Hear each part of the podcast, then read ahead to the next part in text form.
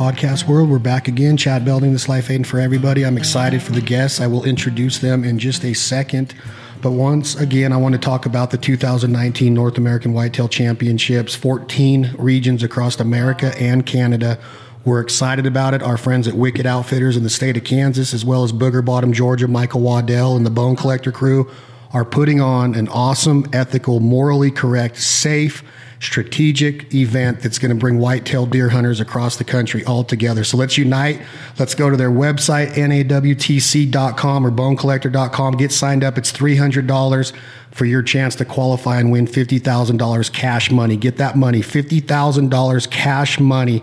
And when you sign up for the $300 entry fee, you're going to get an entry package that's already worth $500 with a Tactacam, broadheads, peeps, all of the stuff to accessorize your bow. Get on it. North American Whitetail Championships coming at you this fall. North America and Canada. I guess that's kind of the same place, but 14 regions across Canada and North America, continental United States. Good luck to you. Can't wait to see you all out there. I'm Chad Belding on behalf of the Fowl Life. We can't wait to see you guys at the 2019 North American Whitetail Championships. So back to what we got going on today. Y'all know my uh, guy. You can't see him visually.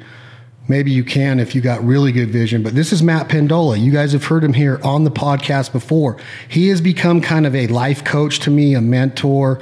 Um, I missed both workouts this week because of things that I probably don't even want to tell him, but I was at a duck club filming and take, doing photo shoots and had people from out of town in town. And Matt's got two friends here today that he introduced me to probably, I don't know, probably about a year ago right now, a little bit less than a year ago.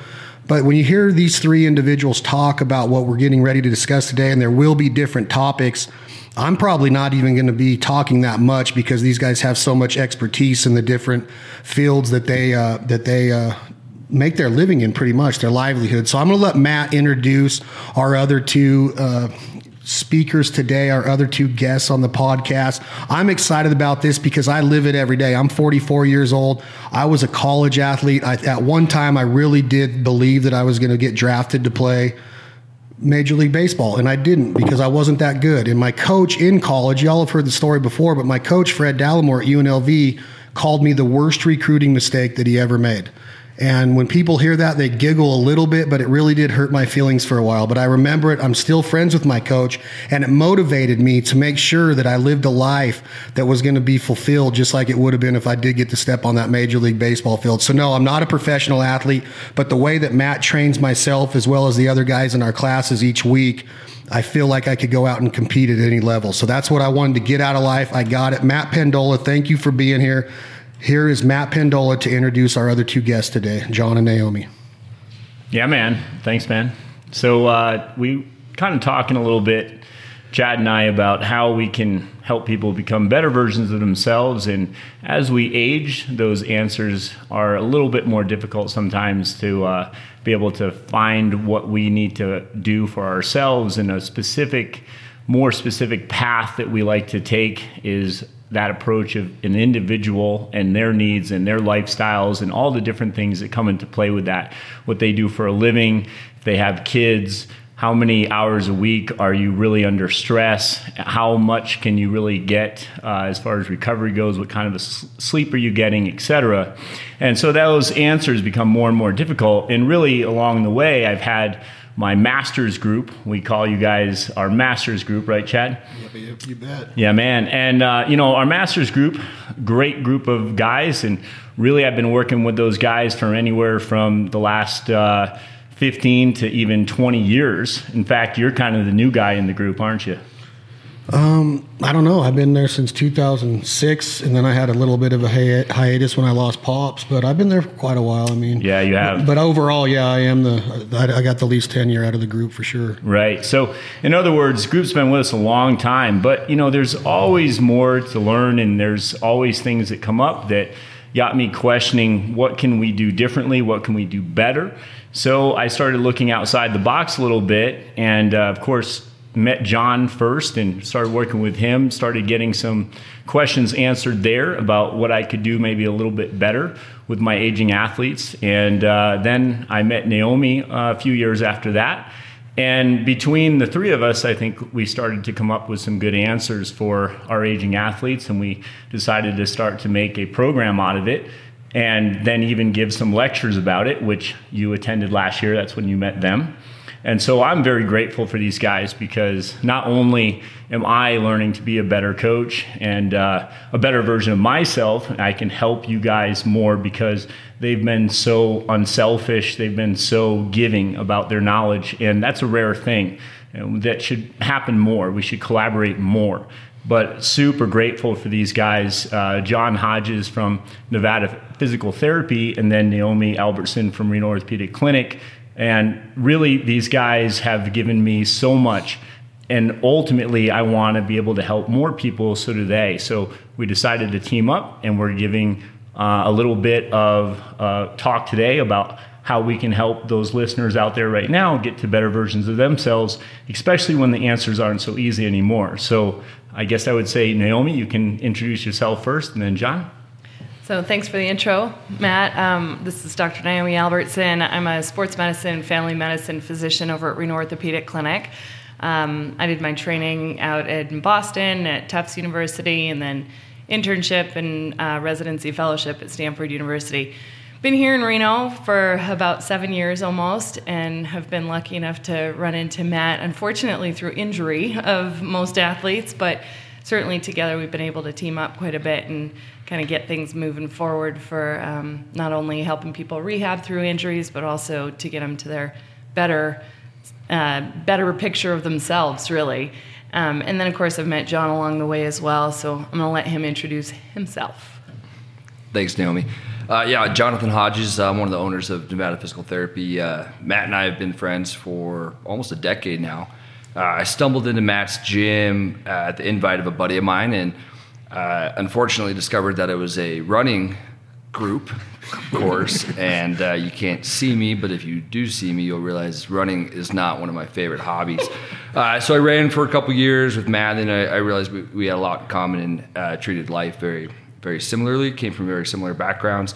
And uh, over the years, I uh, got into strength sports and became a uh, national level powerlifter and uh, continued to compete in powerlifting. I'm coming up on 38, so uh, I'm moving into that max 40 category here real quick. So my passions are definitely in strength. Uh, my business is in physical therapy and and I don't separate those two things out. So I look at individuals, and I think everybody needs to be able to squat, deadlift, push, and pull, and and I've applied that across the board to my athletes that might be Olympians or Division One athletes or pros, all the way to some of my folks that are maybe 70 years old that need to be able to pick something up heavy from the ground. And I realized when I started treating uh, everybody as somebody that needs to be able to deadlift and be able, needs to be able to squat, that I started having a completely different view on how people should be able to move throughout life. And so when this opportunity came came across my my desk, uh, I jumped on it. And these uh, these two individuals have been a great part of that. And so I'm looking forward to see where this goes. That's awesome. Real quick before we go any further, Matt, I would I want to get a layman's term of uh, what a deadlift is because a, a lot of the things that we do in our everyday life are are pretty much positioning in the same form of a deadlift, especially what we do. Uh, we're always squatting, we're always picking up something, picking it up, or picking it up out of a higher elevation and, and, and bending down, or squatting down. Is a deadlift always there's dead weight on the ground and you and you strain yourself to pull it up? I know there's a correct form to do it, John, but is a deadlift is the dead part of that mean that there's dead weight? So you want me to tackle this one, Maddie? All right. Uh, so the primary difference between a, a, squat and a deadlift, the deadlift is unique in that every other movement that you do, if we consider primary movement, so primary movements would be maybe your your your push, your pull, your squat, and your deadlift. All the other movements, you have the concentric portion and the eccentric portion together. So, meaning whenever you do a movement, you're going to lower the weight and then you're going to press the weight back up. So, from a squat or a bench press that most people kind of can conceptualize, with the deadlift, you're starting from the bottom. So, you're actually starting in the concentric portion of the movement. So, you're picking something up without that lowering portion. So, it's a unique movement in that regard, and, and uh, it is picking something up from the floor. So, I mean, when people, when I tell these folks that have back pain, hey, I want you to be able to start deadlifting here soon. And, and, we'll get into a lot of the kind of the fear associated with movement, but when I tell folks that they need to be able to deadlift, it's because that's life. You want to pick up a, a 30 pound bag of dog food, it's the deadlift. You know, you want to pick your baby up out of the crib, that's a deadlift. So these are primary movements that we need to be able to have some proficiency with and some confidence with as we get going. So yeah, it's a unique movement as far as when you look at the concentric versus eccentric, so the, the lowering versus the lifting. But uh, I would still put it into our kind of one of those functional skills that everybody should be able to do. And I would say that as far as the athletic part of a deadlift, Matt, that it's probably got the worst rap out of any lift or exercise as far as moving weight would go. Would you agree with that? It, it seems like from high school until now, I've heard so many negative connotations associated with the deadlift, wh- whether you're an athlete or not, or if you're competing or not. Is that does that sound fair to say? Yeah, 100%. John said it perfectly. I mean, it's an archetype for life. So you got to be able to pick stuff up off the ground. And uh, I can't tell you how many times athletes come in saying, even no offense, John, but they come out of PT programs and my PT told me not to deadlift. It's like, no, just not don't me. deadlift. Right, not you, exactly. And that, I mean, that's why I work with you, right? Because you get it and you're, well, you pick up heavy shit. I mean, you're sorry, can I say that? Mm-hmm. Uh, you know, you're you're strong and you get that concept, but most of the time, people fear based. You said fear based. That's something we want to get away from because if you are afraid to do those kind of movements, that just means that you're not set up real well for life, and that's going to give you confidence when you can do a deadlift. I had a guy who came in. He had a meniscus uh, injury, a tear, and he uh, was told, "Yeah, don't do deadlifts." And he was real afraid of the uh, entire archetype, that movement. And we just started him off with the basics. We built him up, and eventually he went to twice his body weight on the deadlift, doing a really, really good job with his form and his function. And um, not only did he get away from pain, not only was he able to pick stuff up off of the floor without having a fear behind it, but he also increased what we call our mass specific force, and he was able to start winning his age group in races, which was a nice plus. We didn't even see that coming. Uh, just something he's decided to take up. I guess I kind of have an influence on getting people running. That's another pet peeve of mine. You know, people thinking, "Oh, I'm, you know, running's bad for my knees and running's bad for me," and I definitely want Dr. Naomi Albertson to say something about that because I feel like a lot of people that we've worked with, they have that concept and they just don't understand that we have to get back to the basics. We have to build properly and progress properly, but we should be able to do anything we want to do in life. That's life, right? We just have to prepare for it. Matt, I'm going to cut you off because I think really we would all pretty much agree in this room that there isn't any one specific motion that's bad.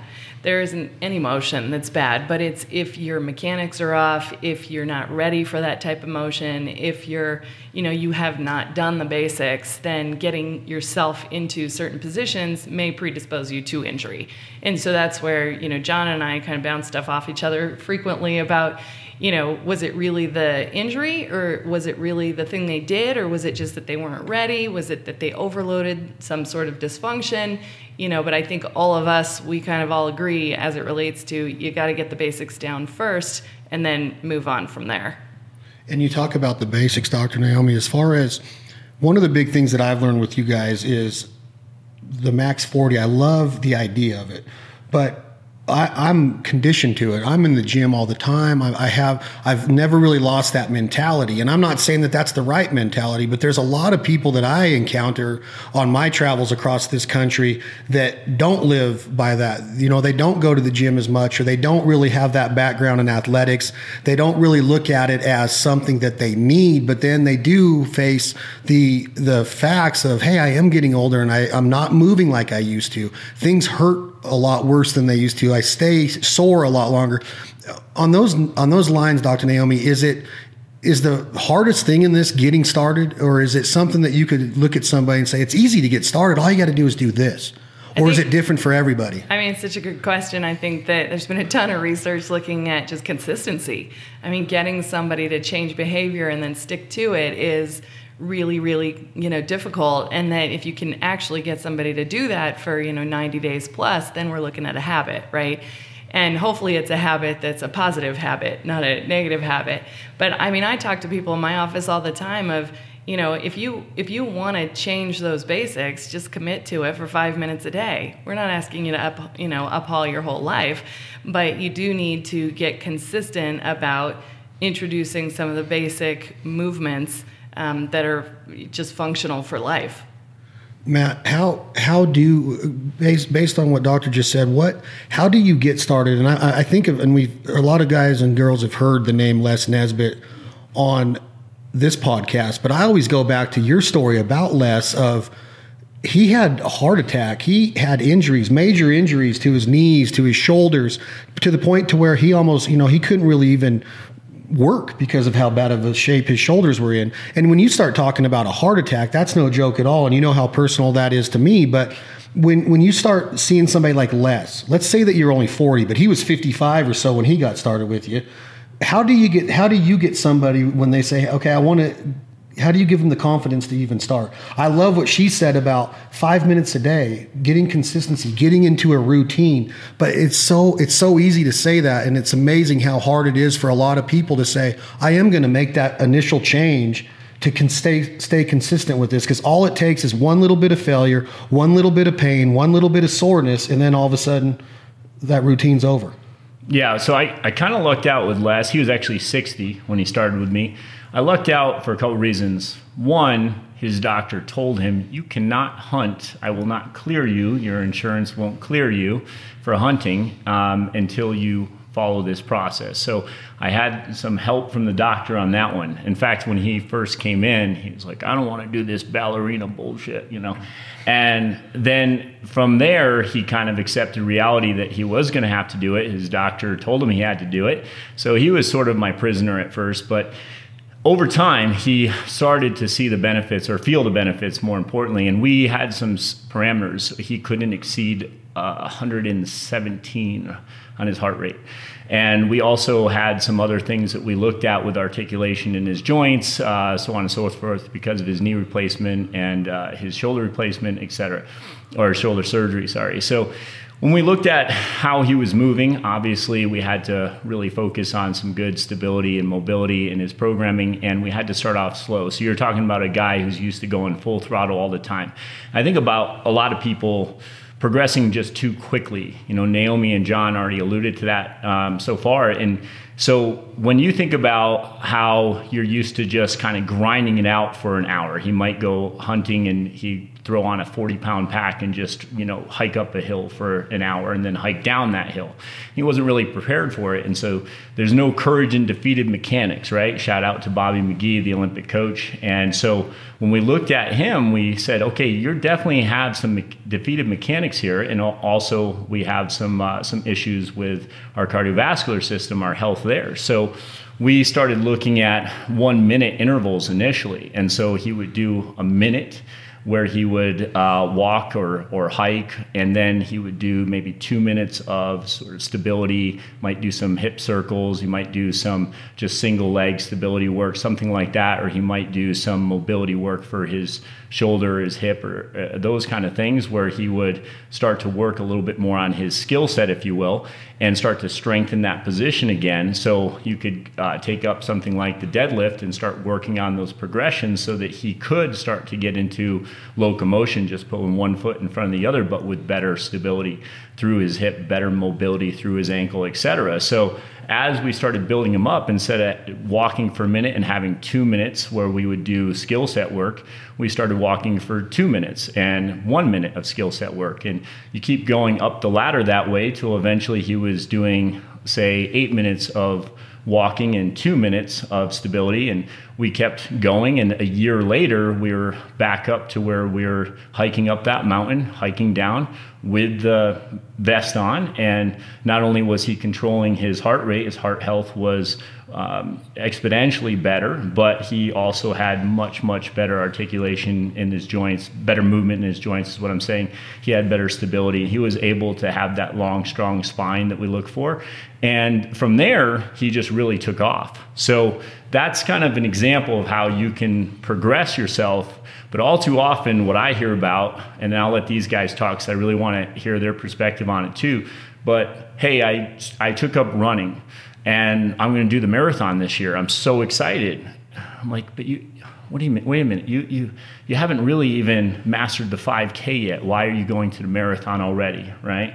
So, you know, progressive overload is a concept I'd like to kind of review today so people can understand that concept. And in particular, John's work on progressive overload. I've learned a ton from John on that and really what that means and how we can make it apply to ourselves and so it's relative to our life our goals our history Chad, you asked a really good question though, like how do you get people to be consistent about programs? And I think, you know, John and I are on the side of injury, unfortunately. You know, in the healthcare world, people are coming to see us because something hurts.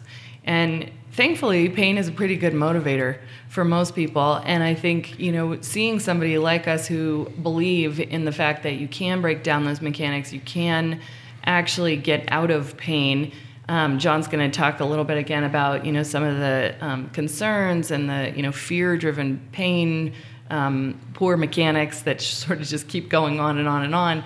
You know, but I think both of us are in a fortunate position of being able to identify those people and kind of get them going um, towards being more functional. And you, when you listening to your comment right there, doctor, is the first thing that comes to mind is the question that I have, and I want to ask both of you this: if you're in shape, let's say that Matt's like he's the ultimate being right now, and I'm not saying that he is because I know that everybody's got some work to do, but he's in really good shape for 45 years old. If he stopped doing his daily routine right now, in your experience, John, how long would it take somebody of his of being in this good of shape to get out what we call quote unquote out of shape, muscle wise? And then I want you to answer it on muscle wise. And I also want you both to think cardiovascular wise too of, of being able to engage, being able to rest, and then being able to engage again. And that's where I fell is that I can go hard, but I haven't gotten to that point. I'm, every year, this time of year, when I come off a duck season, it takes me a little bit to get back into that way where I can, you know, get my cardio back up. How long would it take somebody of his stature to get out of shape? Is I know it's different from everybody, but average, you think? Uh, I mean, there's a lot of things that go into that. So depending on the type of training that you do. So for Matt specifically, I mean, probably six weeks, and you're starting to kind of not. You're starting to lose a lot of those fitness goals you have because one of the the crazy things about being a human is we have all these things that kind of feed into the high end, meaning the leaner you are, the more you can eat without gaining weight, right? I mean, uh, the stronger you are, the less you have to train to maintain strength. You know what I mean? Like, so we have all these kind of like feeders that once you kind of break into this top end, like where Matt is, where if you're running around at single digit body fat, you know, Matt could eat, you know, a bacon cheeseburger every day and probably not notice much change. Whereas somebody else that's running around at 18% body fat, they have that same kind of approach, they start gaining weight much faster. So we have all these kind of things that feed into when you're an efficient, you know, mover and you have this kind of certain base level of fitness that it's, it's actually fairly easy to maintain. Uh, whereas the people like that we're working with that are trying to break into this level, they actually have to put quite a bit more work in in the beginning. And so, circling back to your last question, the way I get people to get started is you have to establish buy-in. And i think what happens with young clinicians is we want our goals to be our patient's goals. You know what i mean?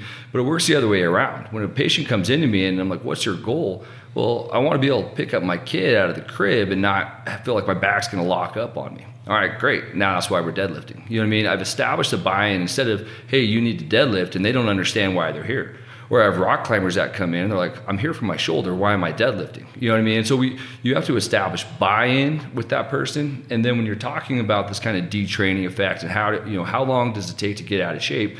Like what Naomi said and what Matt had mentioned, one of the biggest things we talk about is that basically I consider anything that's a non-contact injury, that's a training injury. You know, you are asking your body to do something it wasn't ready for.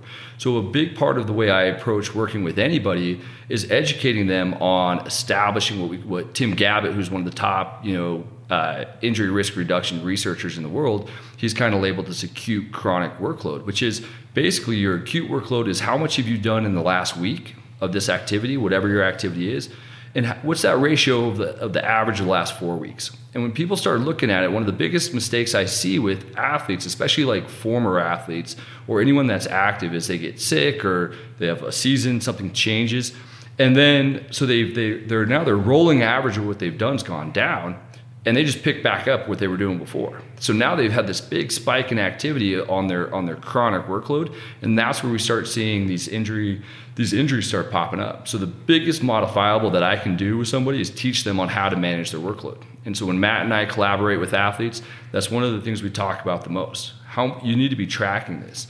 So that way, when we look at it and you're starting to have pain or you're having problems or having something that doesn't seem like it's going the way you expected, we can reflect back on that and look at how much have you been doing over the last week versus how much you've been doing over the last month. So it's kind of a roundabout answer to what you're saying. It could take six weeks where you kind of start getting out of shape. But the point of that is, is when you're ready to get back into shape, that we have that conversation of what workload management looks like. So you have a smart, scientific based approach to getting back to what you want to do and keeping your injury risk at the lowest possible level. I think too, you know, along those same lines, I mean, when we're talking about athletes, we're talking about one subset of the population. When we're talking about max 40, we're talking about regular people who are just trying to do their job or, you know, be able to throw a ball with their kids or, you know, go to the pool and not wind up with shoulder pain, you know, and I think some people were previous athletes, some weren't. Um, most of us remember some time where we felt good, you know, and I think all of us have that um, in our minds that we can try and get people to get back to a place where they feel not only functional, but they feel able to, you know, achieve whatever their goals are, like John's talking about, kind of getting to whatever their goal is, not what our goal is. So as much as, you know, like would I love to start training, you know, for you know, 5K or 10K or marathon distance? Sure, but I don't have the time in my life to be able to take on that type of a challenge. And so my workouts look very different than Matt's workouts, John's workouts, you know, many of my patients' workouts. And so I think, you know, again, kind of going after whatever the goal is of the patient person um, is really important. I, I agree 100%. And what I'm thinking about right now and where I was going with that question is if Matt can get out of shape in six weeks, but he has the ability to eat a double cheeseburger every day and not really get affected with his leanness and his body fat index.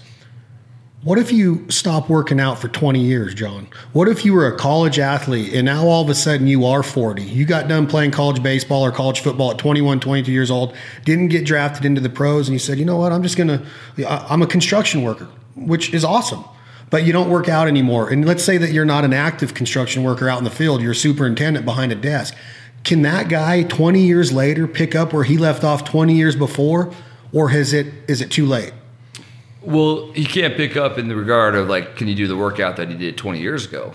But can you get to that? Absolutely. There, there's there, there's a ceiling, right, of what we can adapt to, but that ceiling is way higher than what most people are trying to get to. You know what I mean? So so if that person comes to me and they're like, "Hey, I was a I was a very athletic person and I've gotten out of it, and, and this is once a week I have this conversation," you know, somebody that wants to get back into things, the biggest thing I can do is set appropriate expectations. You know what I mean? So when you talk about, oh, I get a little bit of soreness or something kind of goes sideways, I address that out of the gates. You know, so hey, we're going to start some stuff. I'm going to try some intensity based progressions here. You might get sore. It might even aggravate your symptoms. But this is part of the process because then I can establish where your bookends are. I can establish what your ceiling is right now, and then we can program out of that. So that way, when that person does have soreness or their knee hurts when they did something, instead of just throwing it all in the trash can, they're like, well, we, we've talked about this. So being able to set appropriate expectations early is what gives you the ability to kind of navigate some of those obstacles as they show up and allow somebody to kind of have a, a plan of trying to achieve these goals later. So I tell them, it's been 20 years. It might take you a year, two years to feel like you're actually starting to move some decent weight or you're running at a pretty good pace or whatever. And if they understand the expectations early, then we don't have to deal with a lot of those problems where people get discouraged. It's like these fad diets, right? So, yeah, if you want to be ketogenic, that's great. I don't have a problem with that. The problem is it sets unrealistic expectations, right? You drop 15 pounds the first week, and now all of a sudden these people get discouraged when they're dropping two pounds six weeks in, and it, the whole thing goes away. Whereas if you set that expectation early, hey, if you do ketogenic diets, you're going to drop 15 pounds, then you might drop another eight pounds, but then it's going to go to two pounds. You're going to adapt, and it's going to be a slow process. That person will stick with that a lot longer. So it's it's always about making sure that you're addressing things in the distance up early, so that people want to have a plan when they start navigating those. Would you say right now in America that, or in, in your study group that you get to see in this area, uh, and Matt, you can chime in on this as well because you deal with this every day. Would you say that as far as a routine goes, is it harder to get a max 40 participant 40 years old or where you're, you know, 38, somewhere in there, is it the working out or the nutrition that's hard to adapt to and stay consistent with? Because I would guess if I was a betting man, I would say nutrition for sure. I could easily go on a walk. I'll go do curls or I'll go get on a, a VersaClimb or something. But the nutrition part, it's almost like it's impossible to get somebody to change their eating habits and especially stay consistent. Like the quote on Matt's wall is athletes don't diet and exercise, they eat and train. That's a hard mentality to get by when food, one, when what I do, here's an example, and then I'll let you answer show up at the mini mart you meet your hunters there in the morning you got to get some gas you fill up with some coffee and then what's available to you right you don't meal prep as a hunter there's jerky, which is a pretty good high sodium, high in protein, low in fat, lean. There's good jerkies out there. That's what I've learned to choose. Once in a while, I'll cheat a little bit, but I love going into a Maverik and getting jerky and a banana. But most people, and me five years ago, before I really started caring, would have been the donut, would have been the six pack of little donuts, would have been the Pop Tarts, would have been the 44 ounce soda with a ton of sugar. You know what I'm saying? There's so much, it's so easy to fail nutrition wise. Would it be safe to say that that's the hardest part? I mean, I would say it's definitely individual driven. You know what I mean? Some people, especially the, the way I navigate nutrition with most people, is educating them on like macronutrients, and and some people that are are very kind of math based, or that it turns into a game. You know, I tell them it's like balancing your checkbook. You know what I mean? You're, you're saving money to spend money on something else. So if you want that little six pack of donuts, you get 50 bucks a day for food. Spend, that's $48 of your food. So if you, you know the other two bucks you want to spend on ice cubes and, and boiled chicken, then that's cool. But you have to be able to make that decision. So I think having that patient or that athlete involved in the process is super important. Like what makes more sense to you? I got a guy right now that I'm training 45 years old. He's had seven knee surgeries. He races motorcycle. I mean, he's a hard, I mean, he's a steel worker. I mean, this dude works hard, but he's got so many injuries that I have to figure out what makes sense for him. And he's, he's Italian. He's like, it cooks with a cup of olive oil. So it's like, hey, can you just cut that to a half cup and just see if you really notice the difference? But my grandma's recipe, you know, it's kind of one of those conversations where have to meet that individual where they're at. I would say nutrition typically is the hardest, and Naomi probably has a, a much better, you know, uh, answer than I do. But and it comes from so much poor education out there on what is good nutrition. So even with the guy I'm talking about, I was like, I had, a, I just had a big salad last night. I'm like, cool, but that's not, I mean, I don't think that's good or bad. Like, I mean, that's not what we're talking about. We're talking about, you know, are we getting enough, you know, fuel for what you're trying to do? Are we maximizing your potential for your training? So I have to establish a value to the nutrition part, right? I'm like, I need you to eat some carbs if your complaint is that you're not putting on enough muscle. You know what I mean? So the individual is really going to make a big decision, and, and Naomi probably has a much better nutrition answer than I do. So I'm not a nutritionist, but I am interested in this topic, and I have spent a lot of time reading a lot of research. But that being said, I think you know, with a, especially our Max 40 group, you know, we know we're losing muscle. We know we're losing strength as we age. That is a natural part of aging, and the ways that you can combat that that have been proven out in the research is exercise consistently high protein in your diet. And when I say high protein, I'm going based on the International Society of Sports Nutrition recommendations, which is a gram of dietary protein per pound lean body mass. Um, certainly, creatine in low doses can be effective to help slow down or even stop some of the muscle wasting. And then, you know, again, that regular exercise and specifically weight bearing exercise. Um, I think some of our older patients, you know, in their 60s, 70s, 80s, have this fear of weight training and it's really unfortunate because that's the thing that they'd benefit from most. Do you agree, Matt, that with what she just said, that let's just take guys that are our age. Is there are we the, not the norm when it comes to the, the fear of this? Like what he's doing at 38, that's not normal right at 38 i mean there are 38 year olds but most of the guys that are lifting that kind of weight and staying in that good of a shape that's not the norm, right? Is it because of fear? Is that why we don't see more people knocking down your door as they get into their 40s and 50s to to lift muscle and move weight around? I mean, lift weight and move it around. Is it fear? Are people most people scared to do this? I don't know if they're scared. I mean, I, I know what you're getting at there. I I do feel like a lot of people have tried and failed, and I feel like sometimes they have just quit on themselves and they just think that it's not something they can do, which is unfortunate. Or maybe sometimes they have gone into programs where they didn't have um, a good education behind the program or be, behind the training. In, in other words, there wasn't any science behind the training. Maybe they got into trouble that way. And again, maybe they didn't follow uh, the correct progressive path for themselves, I think is a good way to say that. And the same thing with dieting, really, is how many times have people dieted and failed? And really, the thing I'm constantly preaching is don't diet, right? I mean, do what works for you if it works for you is my main rule. I don't really care what you're on, like John alluded to, right? I don't really care what you're doing as long as it works for you and you can continue to do it. And like these guys have been talking about, you need to have a plan for yourself and expectations. So you know that this is something that's going to be a struggle, but it's worth the struggle. And you can't have unrealistic expectations. This whole like, oh 30 day challenge and three months body transformation and i think so many people have gotten sort of stuck on that rotation and they don't realize that they if they just looked at this at three years not three weeks or three months that they could absolutely make some real solid habitual changes that are going to allow them to feel better yes look better but more importantly, live better. So when they're talking about doing a new program for themselves, the first thing I always ask is, this is something you can do in a year from now? Or is it just temporary? Because if it's temporary, I'd rather you take a better look at the changes that you can make long term and use that as your guideline. And Matt, if, I mean, to your point with setting expectations is when it comes to nutrition, when it comes to physical strength and health and wellness, we have to recalibrate our conversation, right? When we look at other parts of our life, we look at wealth, right? If I got an 8% return a year on my portfolio, it's a solid year. I'm pretty happy about that, right? The people that want to have a, a 30 or 50% return in 30 days, they're all out there, right? That get rich quick scheme is always out there, but it's the the general population. They'll take that eight percent all day. So if I can tell somebody you can lose half a pound a week for the next year, or you can lose 15 pounds in the next month, but you're probably getting it back, if not more, which is what we see in the literature. Most people will say, "So I can drop 26 pounds over the next year." Absolutely, and you won't, and it won't be this big, crazy lifestyle change. It'll be slow accumulation of of just improving your knowledge of what works for you and what doesn't, and getting you getting you into a sustainable model. And so when we look at we, when we talk about this to a lot of other you know areas of what I do, when we look at life, we have this kind of common sense, rational approach. When we start looking at ourselves, we don't.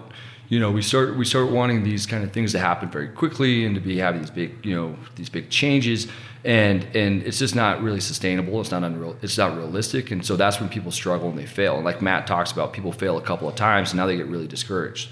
Or what you had talked about, you know, it's been 20 years now those guys don't even know where to start and so it's easier to not even step into the door than and, and it's just easier just to kind of just be you know i don't know if it's satisfied complacent with the way complacent. that your life is going well and i've even taken a step further from you john is that you know those same people right who were fit say in college and then they you know slacked off or changed jobs or other stressors in life or whatever and took time off and then now they're trying to get back to it and maybe they overdo it at the beginning and then they wind up in my office or in your office because they're injured right? And then it's like ah oh, shoot okay.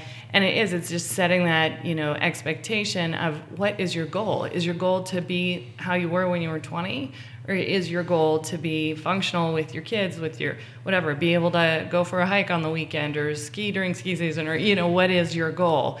And i think you know that's where our max 40 crowd in particular you know they they don't have a ton of time to exercise or to uphold their you know upheave their diet or you know make huge differences in those things mostly because many of our 40 somethings are in the you know height of their careers um, or getting to that point right? They have a huge number of commitments whether it's to family or spouses or you know whatever. And so finding more time for exercise for, you know, even just going to a different grocery store or changing, okay, now we're going to make dinner instead of pick dinner up, you know, is these are big gigantic life changes. And so I totally agree with what Matt's talking about of, you know, just being being honest with yourself, being consistent with that honesty once you've established it. And it's funny to hear you because when he was talking, I was I was trying to approach the mic to, and I didn't want to cut you off, but I was going to say if I went and took a, a focus group or a study at a, a $10 a month gym where it's packed on a on a Wednesday. And everybody that walked through that door had to put a necklace on with a piece of paper on their chest that had their age on it. I would guess with what I see when I go into these gyms, because I do go in there a couple days a week to do cardio. I would say that they're 18 to 30, and then it skips 15 to 20 years, and then it's the guy that his doctor told him you you need to get in there and do cardio because you're 65 or whatever, or it's the guys in their mid 50s that have done raising their kids, their kids have moved on to college, they're out of the house, and they have some more time to themselves. And it, you see that in these gyms, the age the age gaps there, because when I was 21 to 35 i was relentless you know and then i had a kid and then i started a career and i started getting busy with all these commitments like dr naomi saying and that's it's almost like no wonder you guys are talking to this age group right here at 40 years old because it is the hardest time in your life to stay committed to a routine with the hustle and bustle of everyday living so now I just figured that out. I literally just went, a bell just went off my head went, oh, that, that's why we're talking about max 40 instead of max 60 or max 55. This is like the hardest time in our lives to stay focused and stay part of it's easier for you because this is what you do. You're in a gym all day. I'm not saying it's easy. By any means i'm not saying it's easy but at least you're living it. You know you got it's so a guy 45 that doesn't live it it's a way harder for me to get to the gym than it is for him. Not an excuse wise i'll find every excuse in the book not to go.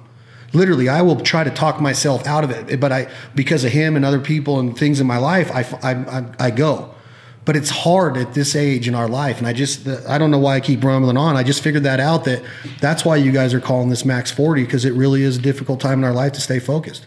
Well and it's really critical right? Because if like we're talking about you you back off on your activity you're not staying active you don't build that lean body mass then by the time you hit 50 and those darn joints start you know degenerating you have pain that's now associated with that weakness now you get more and more dysfunction. Then all of a sudden, darn it, you're 60 and you can't get up out of a chair, yeah. right? That's a huge deal. So, from a medical perspective, you know, I'm absolutely focused on the, a younger age group th- from 35 on where i think it's it's critical that you're not only watching yes what you eat and you know but more importantly trying to stay active yeah no I, I mean i also think that we're talking about people who are raising families talking about people who are still kind of at the peak of their professional careers.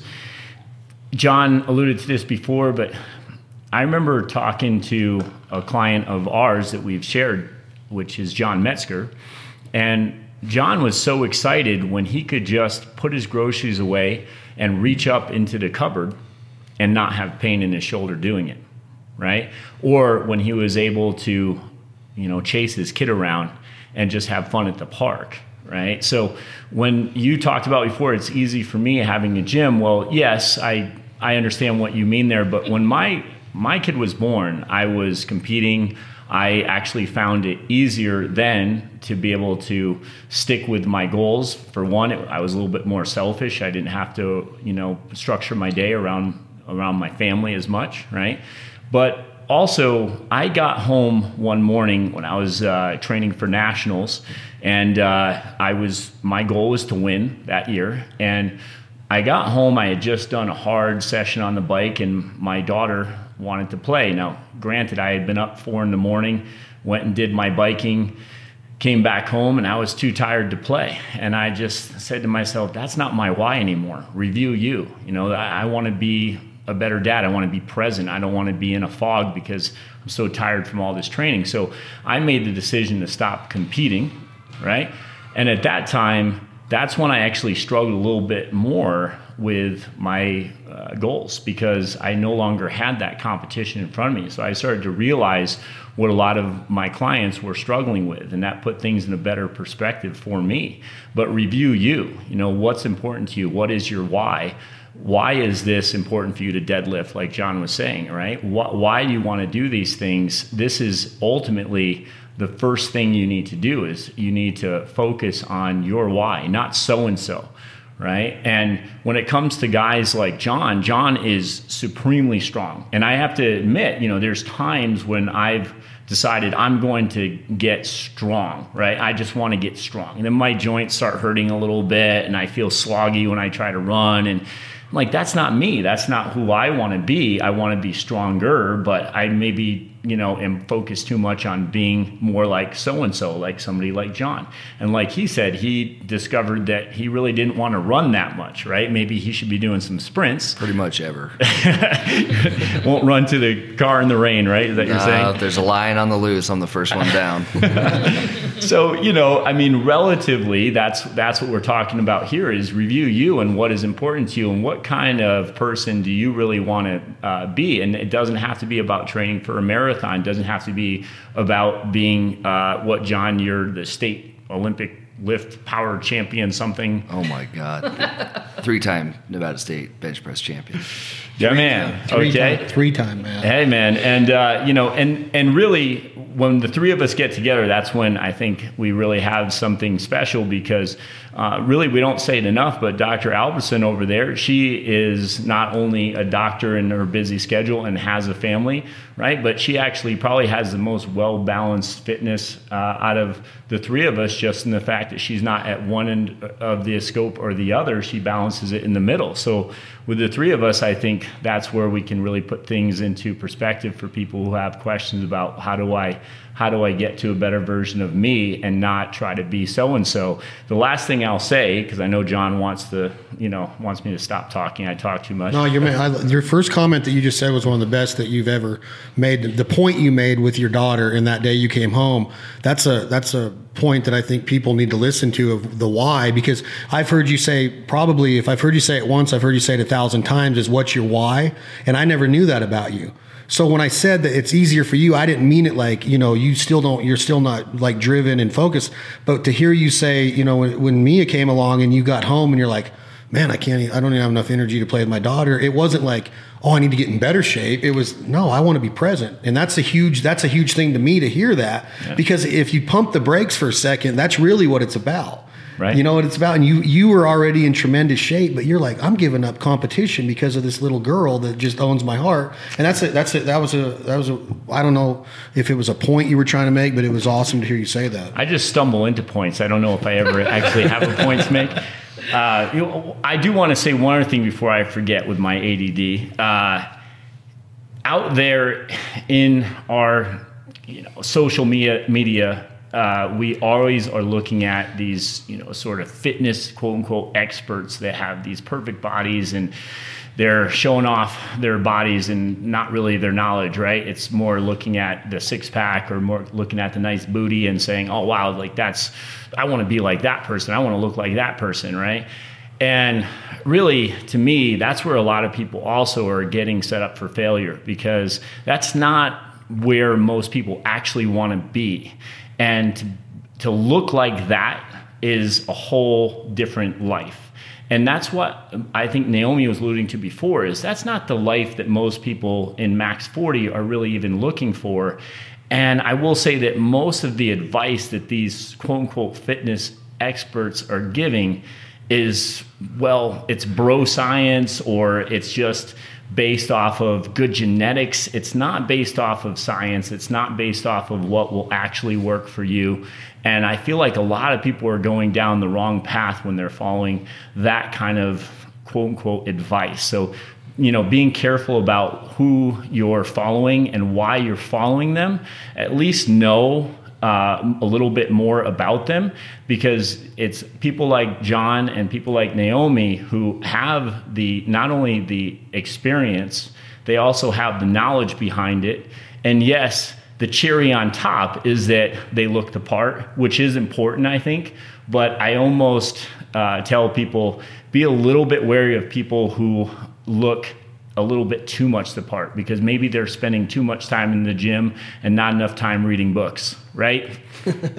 Uh, you, social media is a, uh, one of those deals to where even in, in what we do, you look at it and it's almost like you, besides the instant gratification part of it, it's almost like the envy and the jealousy that comes out of that platform on a daily basis. And a lot, I had a buddy in the music industry that said, I, I got off of Instagram because, you know, I saw all these people that were, that were elevating. And, you know, five years ago, we didn't really know what everybody was doing, but now you can turn on your phone and, and, and see right away, like, oh, you know, she, she achieved this and he achieved this and she's in this good a shape. And you start questioning yourself a lot and what, finding out what your why is and, and going through Matt's notes on what topics we wanted to touch today is really the should be the easiest part of this equation is what is your why but it almost is like I don't even know if I could say what mine is right now. Do I do I want to I want to be alive for a long time because I can't I can't imagine Alyssa growing up without a dad. But I also have vanity and I'm vain when I see myself on TV and I'm like, you fat bastard, get in shape. they, they say the camera adds 10. I'm like, no, more than that. I hope. That, you know what I'm saying? I'm not trying to be funny, but it is funny in a way because the vanity part of life and what Matt's alluding to, um, that's my that's my point here is vanity is present everywhere we are. I don't care who you are to say I don't care what I look like. I'm gonna I'm gonna I'm I'm, I'm fine with who I am. I I don't think you want to be obese. I don't think you want to be ugly. I don't think you want to feel ugly. And I'm not saying that anybody is or anybody isn't, but vanity is a huge thing in society. And if you find your why of why you want to do it, and it's for you, right? Internally, I think it's probably harder to do that when it should be the easiest thing because you're always comparing yourself to everybody else out there.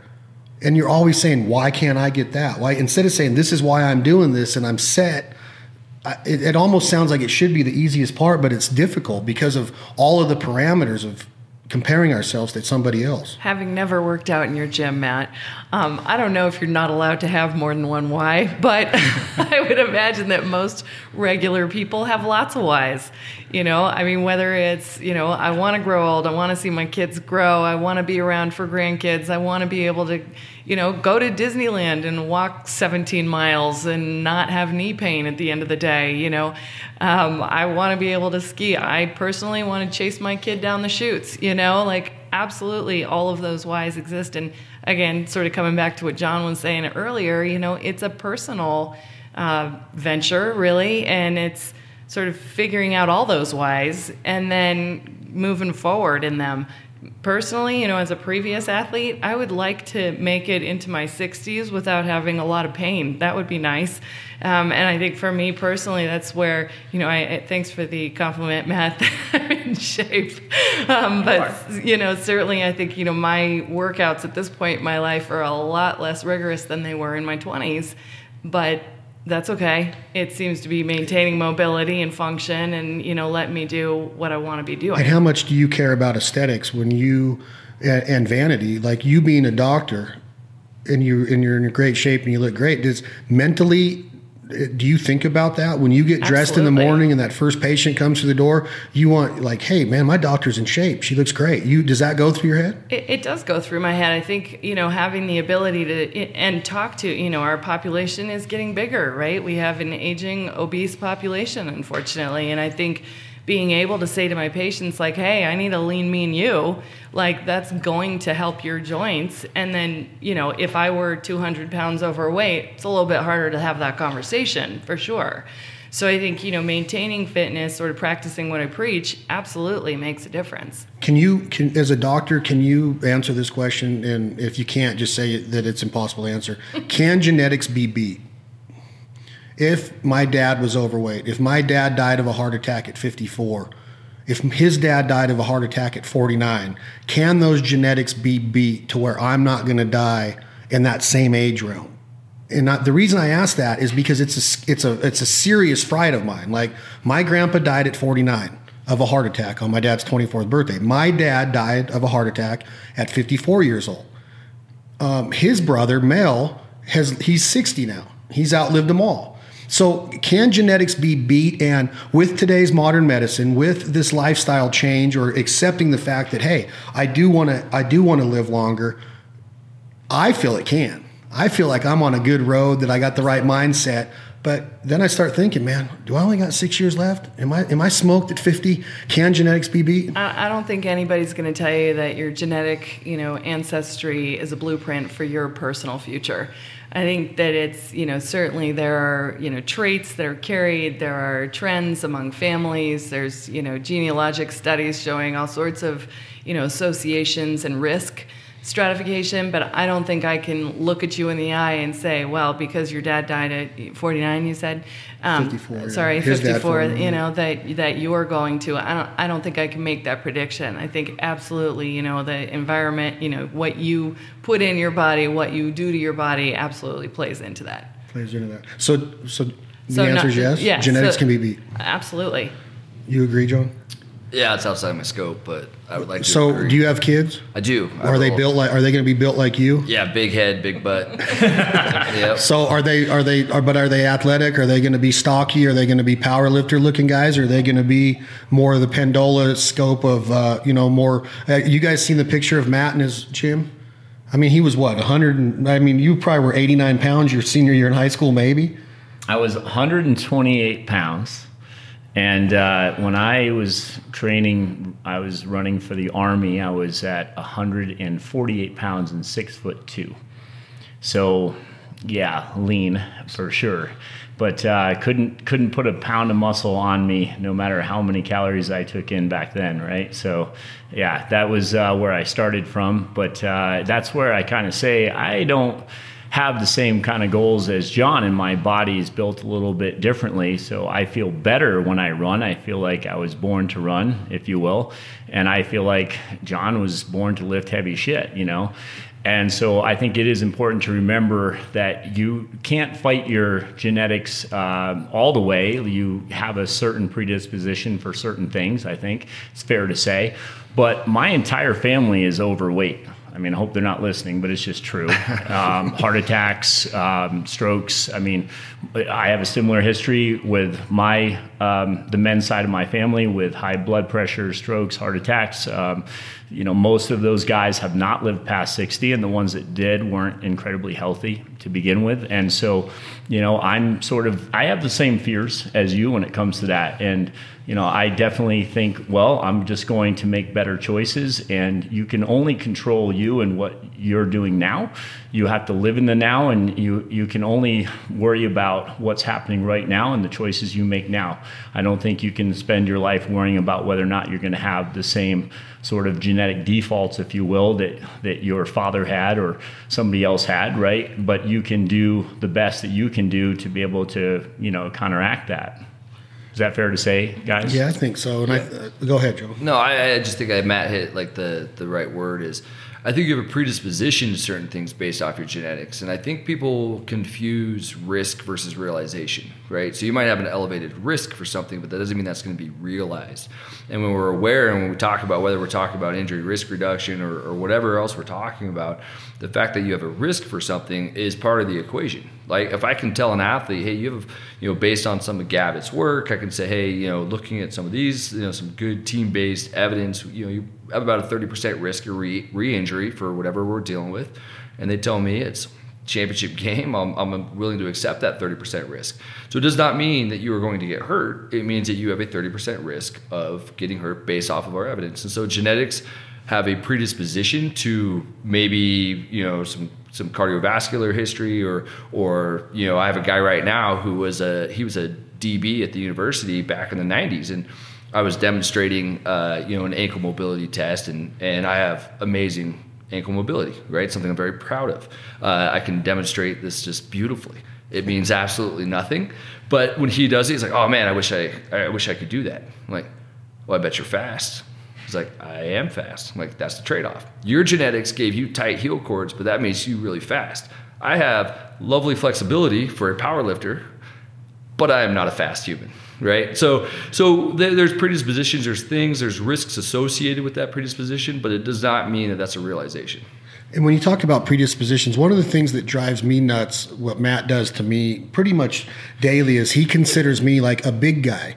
Like when he's giving an an example in the gym, he's like, "Well, if you were big like Chad," and I'm like, "I'm not a big, big. Like I see dudes way bigger than me, fatter, out of shape, all the time," and I'm like, "Why do you keep freaking referring to me as the big guy?" And where I'm going with that is the the the the, the body types max 40 people have to realize right i'm a different body endomorph ectomorph all of this science that goes into you know knowing what your why is and knowing how to get results Chad, Chad, you're you're our baby gorilla. See? This is what he does. You're not you're not any you're not an endomorph. You're you're a baby gorilla. And but listen, listen. That's that's a good thing. That that's something that you're really good at being. Baby gorillas are strong. Okay, let's talk about the highlights here. Right, they're maybe not the best looking animals on the planet, but so no and I, I love humor but i get when he says that, I'm like, I wonder if people really look at me aesthetically as being the big guy. When I tell myself, when I walk into a place, I don't feel that, right? But then other people like my trainer Matt and my good friend Matt and one of my really like life coaches Matt refers to me as this big guy. I look at Joey and I'm like, Joey's 200 pounds, 197 pounds. I outweigh him by 17, 18 pounds. And he, I can do a lot of the things he can, not as good and for not as long.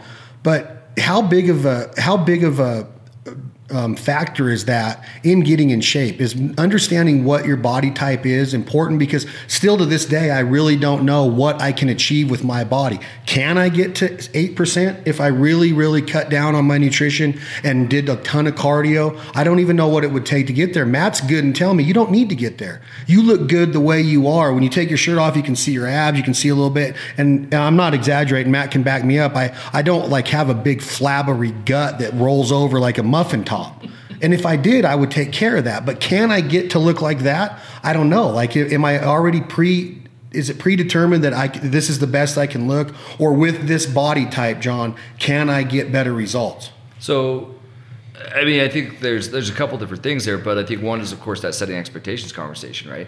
It you know, and, and I think unrealistic expe- expectations would be like, I want to be two inches taller you're like, well, buddy, I don't think it's going to happen.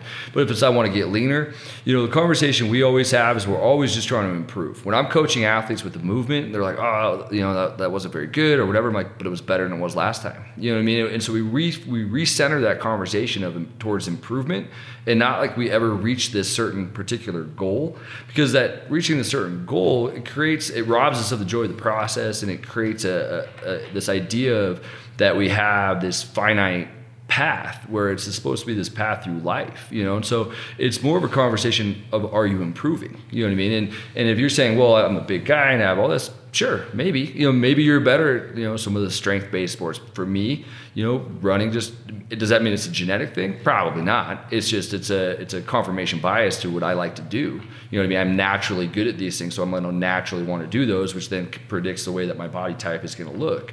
So I think there's some genetic contribution to that. And I think there's, yeah, are you ever going to be this long, sinewy, like, you know, 6% body fat guy? Maybe not. But am I going to tell you that? I don't know. You might show up one day and be like, you were wrong. I love being wrong. I love it, especially in those cases when people, you know, they, they come back and like, you told me it was this, I got better doing this. I have no ego associated with what I do. I, I have no problem being wrong if that made you get better. You know what I mean? So, uh, you know, Naomi can, can answer this too, but I think it's always a conversation of improving and not comparison, you know, comparing, right? I totally agree. I was just thinking, you know, it's funny. I just read an article about type 1, type 2 fibers, and, you know, that there is a significant genetic predisposition there. And, you know, these are muscle types, right? These are your long, lean, or your fast twitch muscles. And it, it is interesting. I mean, I think your, you know, question about, you know, can you look different? I think you know, Matt probably has more information and has tried to train various different athletes to become different types of athletes. And boy, is that challenging when they're choosing sports that are maybe not uh, in line with what their body is capable of, if that makes any sense. So, you know, I mean, there's been tons of good research really looking at, you know, can you take a marathoner and turn them into a sprinter or vice versa? And I'm going to let Matt answer that one. Yeah, no, I uh, thanks. Uh, I do think that there's a certain amount of change that you can get with an athlete, but I feel like the the body sort of picks the sport. In other words, when an athlete is sort of predisposed to being a better jumper, they tend to go to basketball or you know jumping events, high jump events, things like that. When you have an athlete that tends to do what pretty well on a field day in elementary school at the longer stuff, they join cross country, right? So we tend to look at a lot of times with our athletes with culture now being a, a, pretty big factor. So in other words, volleyball, for example, has a strong culture to it, and it's a social culture, and a lot of girls join even though you know they can't jump right? But they really enjoy the culture. So sometimes I do get athletes that come in and we do our best to improve their vertical. We do our best to get quick through the middle. We, we do our, and we do see improvements on those things. But I'm telling you, if an athlete comes in and they want to be a 100 meter runner and they can't break 14 seconds in the 100 meters, they ain't going to be breaking 10 seconds ever right so there's there is a certain i think limiting factor there and getting back to you bud you're talking about you and joey and you guys have heard joey on the podcast before world class boxer i think what ranked third in the world at one point. He's really really really good at three minutes right? You're really good at 30 seconds or less. And i think that anything 30 seconds or less or probably even 10 seconds or less for you, and you're probably kicking his butt, but you're definitely competing with him up to 30 seconds. Three minutes, he's got you, right? And he's got me too, right? And we get to 30 minutes, that's my world, right? So ultimately, I'm not going to try to be that. Uh, you know, six second athlete, right? And you're not going to try to be the marathoner, right? Ultimately, I think you accept uh, sort of you know who you are and what you're built for a little bit more and you'd be happier in your process because you're probably going to choose goals that are right for you um, as much as i love marathoning like naomi was talking about before sometimes i have people come into me with these you know i'm going to do this ironman or i'm going to do this marathon. It's like why? Well just because that's like some sort of feather i can put in my cap and it's like okay but you know your body is not really built as much for that and you're going to take a lot of abuse trying to do that do I believe everybody should run? Yes, but maybe somebody does sprints and they're more of the cheetah, right? And somebody is more of the endurance guy and they're more of the antelope. And just know you, but you should still be trying to do those things just for what works a little bit better for you. Lastly, I would say when it comes to the body fat thing, man, you do have abs and you do look good. And I give you a hard time, but the truth is that I think that you're very healthy, you're very strong and if you want to go after a little bit more vanity and say get those abs a little bit more defined, of course you can do that. But again, it comes down to your why. Is it worth it to you to sort of diet down and do those things and restrict your calories and be hungry a little bit more often? Um, so that you can see a little bit more definition in, in those abs, or are you going to be happy with who you are because you are healthy and you are strong and you are going to live longer the way you are right now, bud? Well, thank you. That's oh, that kind of caught me off guard. Matt, and, and and you guys talk on this too. Intermittent intermittent fasting is it unhealthy or is it? I've been doing it, and I don't like the way I feel a lot of the times mentally. Like it seems like it, it, it cuts me off a little bit in the morning mentally, but physically I feel fine. I feel like I don't have to eat. And when when you said what you said today about the proteins and, and, and what you're two weeks ago when you were talking about how much many grams of protein should you take in compared to your lean body mass and, and how much you weigh, you guys know way more about that than I do. I don't know if I could eat the right amount of protein if I fast until noon. So am I really defeating myself? And what I want to achieve as a 40 max athlete if I am doing intermittent fasting because I hear about it quite a bit. Like breakfast was typically known as if you skip breakfast, you really, you know, defeating, you getting your metabolism started. It's the most important meal of the day. I don't believe that, but it's what kids uh, we've heard our whole lives. Can you be successful intermittently fasting as a 40 plus athlete and still get your proteins in and and still see results all right so i'm the dummy in the group i'm going to say my part first and you guys can hear the real answers but my my experience is this with I train a lot of kids, I coach a lot of kids. I absolutely tell them to eat breakfast. I, I think they should be eating early and often. That is my feelings and my daughter. That's what I would tell her to do. I think that as they grow and they get older, uh, things start to change. And when those things change, maybe intermittent fasting um, is a, an option. Now, for me, I, I do use intermittent fasting and I do use that in my program and it works well for me. But again, so many people get stuck on quote unquote diets. It's not a diet to me. And when I do it, I do it with a purpose. So there are days where I eat in the morning. I ate this morning uh, breakfast with my wife. And so I don't get stuck on any one thing, any one program. But I will say on your question about how can I get in enough protein, there's a couple things that I'm sure that Naomi's going to correct me on. But I will say that in general, I can take about 35 to 40 grams of protein at once. I do believe in a gram per pound, but I also, on my intermittent fasting days, I look more at getting in about 30% protein of my total calorie intake, about 30% for me. with a lot of my athletes, when I ask them to track their macronutrients for a few days, they're at like 12%.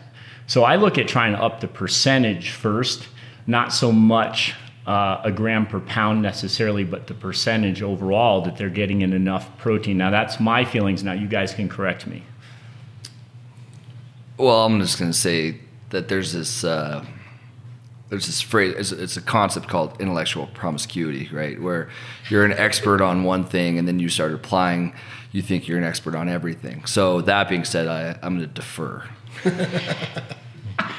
That was really slick. Wow. wow. Uh, so, you know, every uh, honestly, I'm not an expert in intermittent fasting. I, th- I, have read a few articles about it. I think it has unfortunately been used as a diet strategy and it has not been shown to be any more effective than any other hmm. diet out there. Um, I have a number of athletes who do use intermittent fasting for anywhere up to about eight hours. Um, and they find that for them, they seem to feel more energetic. I mean, who knows whether there's actually science behind that? I don't honestly know the research well enough to be able to comment on that.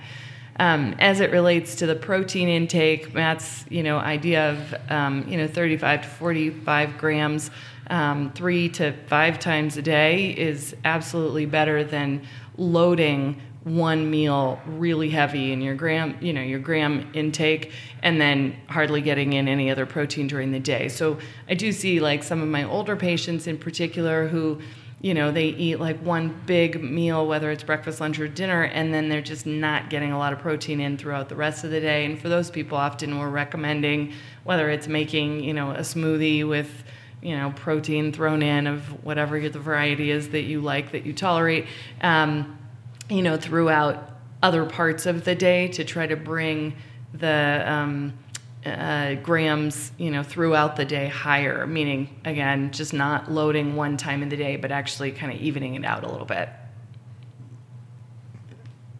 On the other end of the spectrum matt is it good to go to bed hungry? And the reason I ask this is that I was having a conversation with Joey about his his recent um, leaning out, and it was no, no starches at, after 7 p.m. and no sugars after 7 p.m.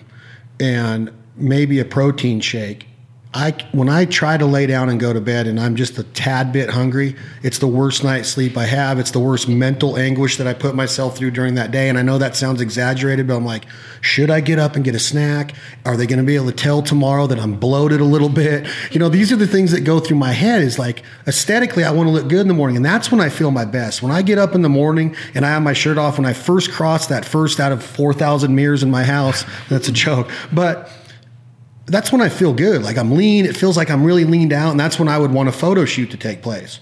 Can you eat carbs after 7 p.m. and still maintain a healthy, you know, healthy physique? Or should you discipline yourself as a 40 year old? No. Go to bed hungry and discipline yourself not to get out of the sheets until you wake up in the morning and get your first calorie. Yeah. So, first off, you know, I love Joey, but he does yo yo a little bit sometimes. I would not. Uh, take advice from Joey on that one. No offense, Joey. Um, listen, I eat the majority of my carbs at night, actually. Um, I feel like I sleep better. And on the intermittent fasting thing, by the way, I just actually feel like I think a little bit more clearly. Maybe that's a little bit of just my own experience. I don't know.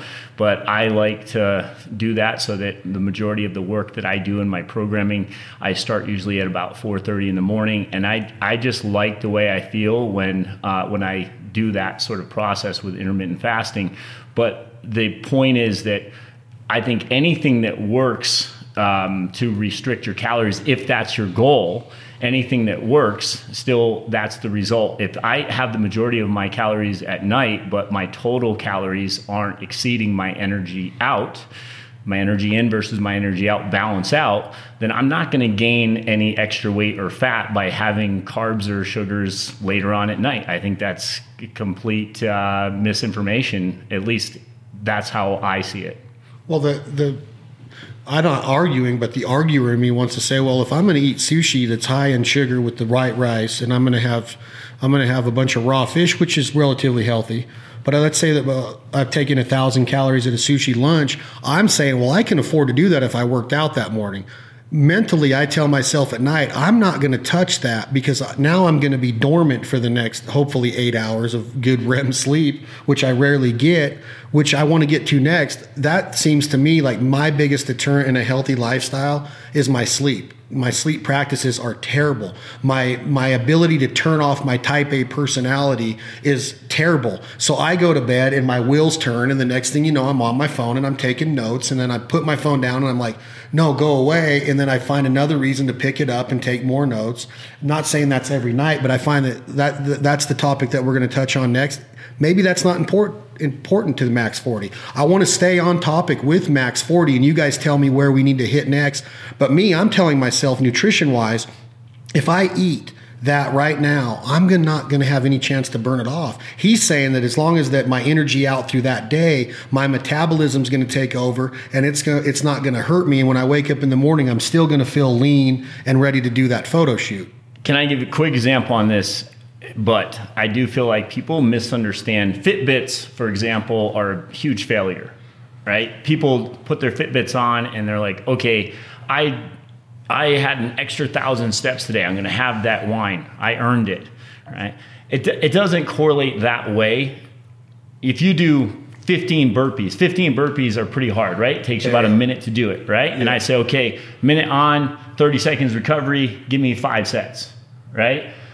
You're, you're burning about a calorie per burpee. I mean, it's not, it doesn't correlate that you can now go out and have those hash browns and you just burned it off, right? It doesn't work that way. And I think people misunderstand. Most people that. think that way. Most people do think I do. You know, I mean, yeah. and personally, like when I talk to patients about weight loss, you know, and, it, and they really are, you know, committing to some sort of program, I mean, I usually tell them, listen, this is a numbers game you know, you got to figure out what you're burning, you got to figure out what you're taking in, and then we got to figure out how we're going to drop 3,500 calories because that's one pound.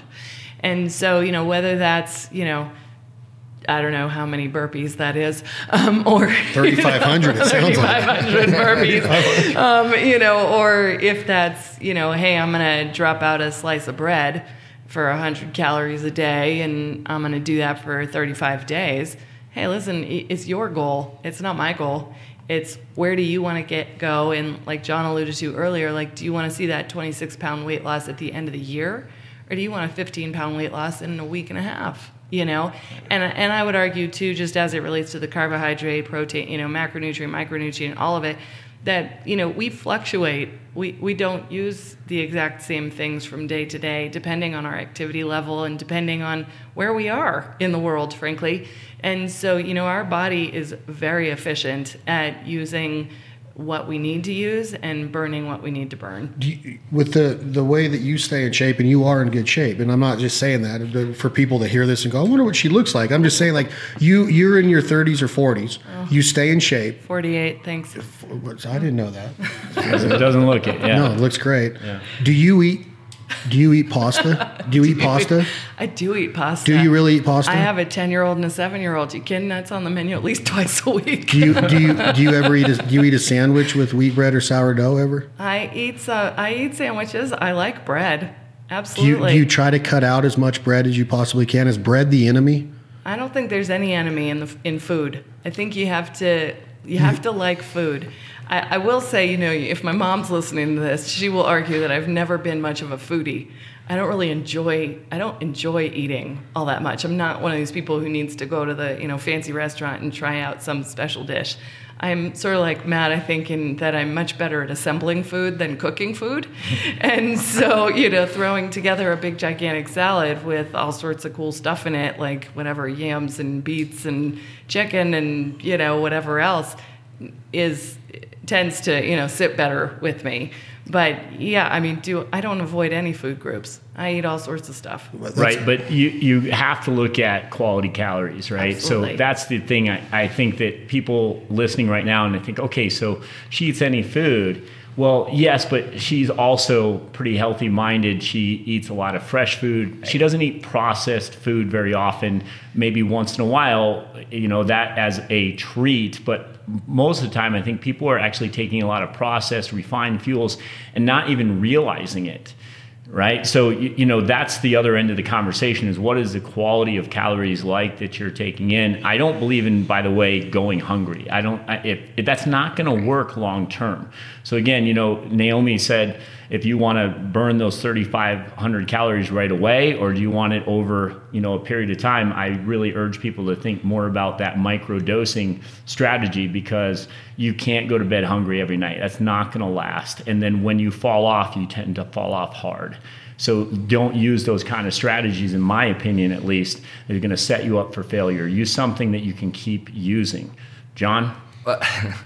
You tell me aggressively leaning into the mic. Um, I, I, think this just kind of brings up a point, like tying this back into the Max 40 is, and and the social media conversation is, I think people get inundated with the unimportant details and they miss the bigger picture, right? The bigger picture is, can you establish a caloric balance? Can you get an appropriate amount of protein? Um, you know, those are the bigger conversations when we're drawing a pyramid about whether it's about nutrition and we're drawing a pyramid about reducing injury risk and a, and a pyramid about how to build your your fitness and those things a lot of people focus on the top of the pyramid, right? They, they're asking me about what kind of shoes they need, and they're asking me if they if they need X, Y, and Z, you know, tool and physical therapy. I mean, the Theragun. I mean, oh God, I, I mean, like it sounds like someone's stripping paint from their house. You know, I mean, it's a jigsaw with a tennis ball on it, and everyone they're six hundred bucks, and everyone's like, well, I think I need a Theragun because my my knee hurts. No, you're missing the big part of the pyramid, right? The big part of the pyramid is how much are you doing? How much have you been doing, right? Are you exceeding your load capacity? With nutrition, it's are you underestimating your protein and overestimating your fat? Like before you get into the nuances of should I be doing more of this ketogenic deal or this intermittent fasting, I'm like we have way bigger parts of the pyramid that we need to address. And with social media, we get hammered with a ton of information and very very little knowledge right we associate you know value on social media with with a high proficiency and a skill right so if you're a, a world class deadlifter all of a sudden now everyone's listening to what you have to say mm-hmm.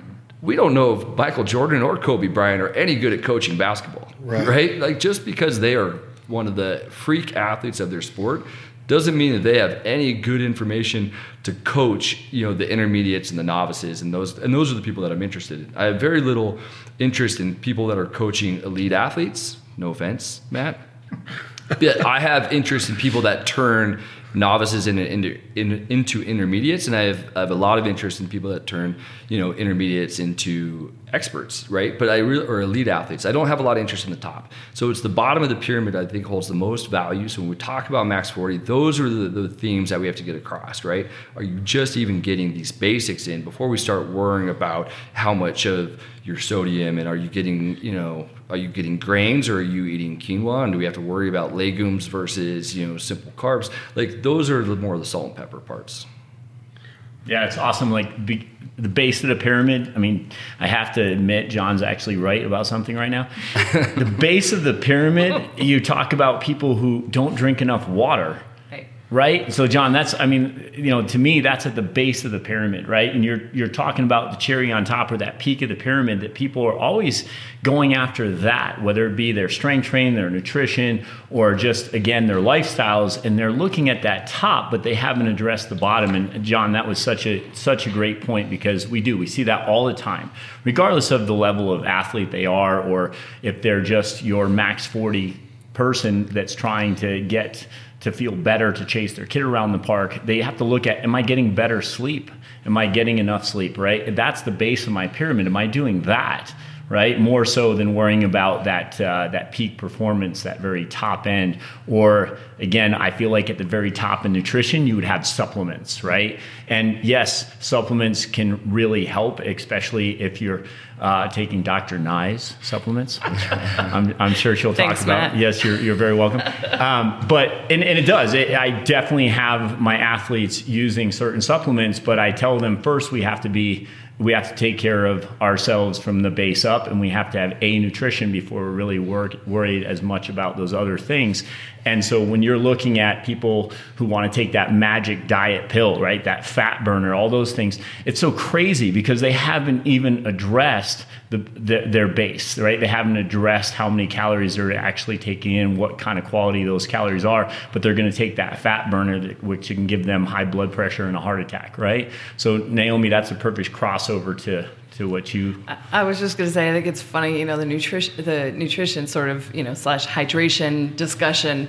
Um, you know, my medical assistant, if she listens to this, will get a good giggle. But there are many days where my water bottle sits, you know, right in front of me and does not get touched until about three o'clock in the afternoon, and then it gets filled like twice. And she's like, "How's it go- how's it going over there? You know, did you forget to drink for the first eight hours of today?"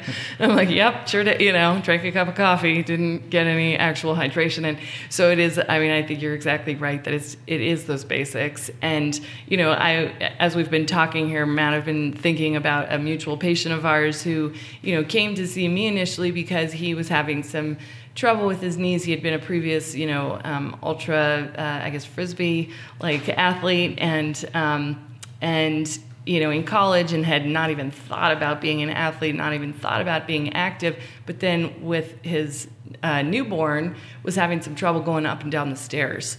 And I said, you know, we can only go so far with PT for this. You know, we can certainly try some physical therapy, but I think you really need to get back to being an athlete and passed him off to Matt and of course you know he's he's done quite well which is great I think from you know Matt alluded to supplements I do have a company um, called Dr. Nye's OC2 um, if you're interested in the information please check out our website it's whoop passing it over um, it is a, a powder that uh, essentially is based on the research out there for both bone and muscle support but it has in it what is recommended by the medical uh, associations for calcium, vitamin D, magnesium, and then the addition of the five grams of creatine monohydrate, which has been shown in many, many research articles to actually stop muscle loss after the age of 35 and continue to see some strength gain. So doesn't doesn't creatine make you retain water more? So creatine has been studied in lots of different forms. Creatine monohydrate is what's studied most. Um, what's in our supplement is creatine monohydrate, and what's been shown is that when you take 10 grams or more, that you can absolutely have stomach upset, bloating, water retention, weight gain. Um, in our product, it's five grams, which has been what's studied to prevent muscle wasting.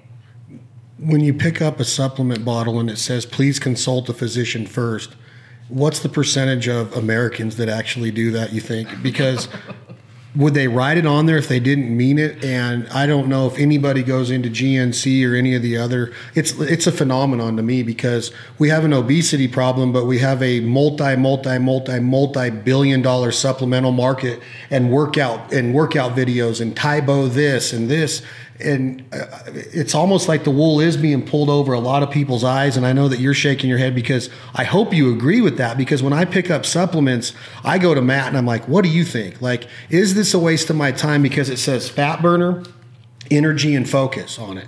And I take it and it works for me. Like I'll get a result out of certain ones. And then I and then I would take and then when I get on creatine, people say, "Well, you're going to you're already a bigger guy, you're going to retain too much water." So right there you just proved what a physician can tell you if you really do consult a physician on this or my point is is don't just go in there and buy all this stuff because it's it's you're you're told by a commercial that it's going to work. It's not going to work for everybody and if I'm wrong on that, tell me. But you're a weightlifter. You don't. Do you have to take creatine to get the results that you get, or would you go to Naomi and say, "Hey, is this going to help me add a couple extra hundred pounds or thousand pounds to my deadlift by next year?"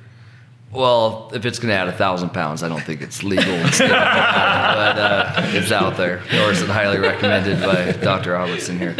But um, no, but again, I think you've, you've nailed the conversation that we're talking about. There's a multi-billion-dollar supplement industry, and there's an obesity epidemic, and it's because people are focusing on the quick fix, top of the pyramid, yep. right? I mean, it, would there be a multi-billionaire, you know, multi-billion-dollar industry if we were just teaching people how to just take care of themselves. I mean, you would think that that would be this the the road, but nobody wants to take the difficult road, right? So when people come to me in my business, they always want the quick fix, and I tell them it's like life. If it comes quickly and easily, it's not meant to last. You know what I mean? It's going to take that slow, you know, that slow road of accomplishing small goals over time. That's going to build actual sustainability and success. And so anytime somebody comes to me and it looks too easy and it looks it's guaranteeing too much, That's the easy road. And for me, my biases, my skepticism, that's not the one that's going to work. You, should be a marriage counselor. Yeah, That's my not- wife is going to disagree. it, it, it's so it's so it's like I, I want to I want to be able to like uh, is um what's the what's the stuff you take for your stomach biotics what's the word that probiotics, probiotics. I, I don't know if there's got to be at least at least a thousand manufacturers of probiotics.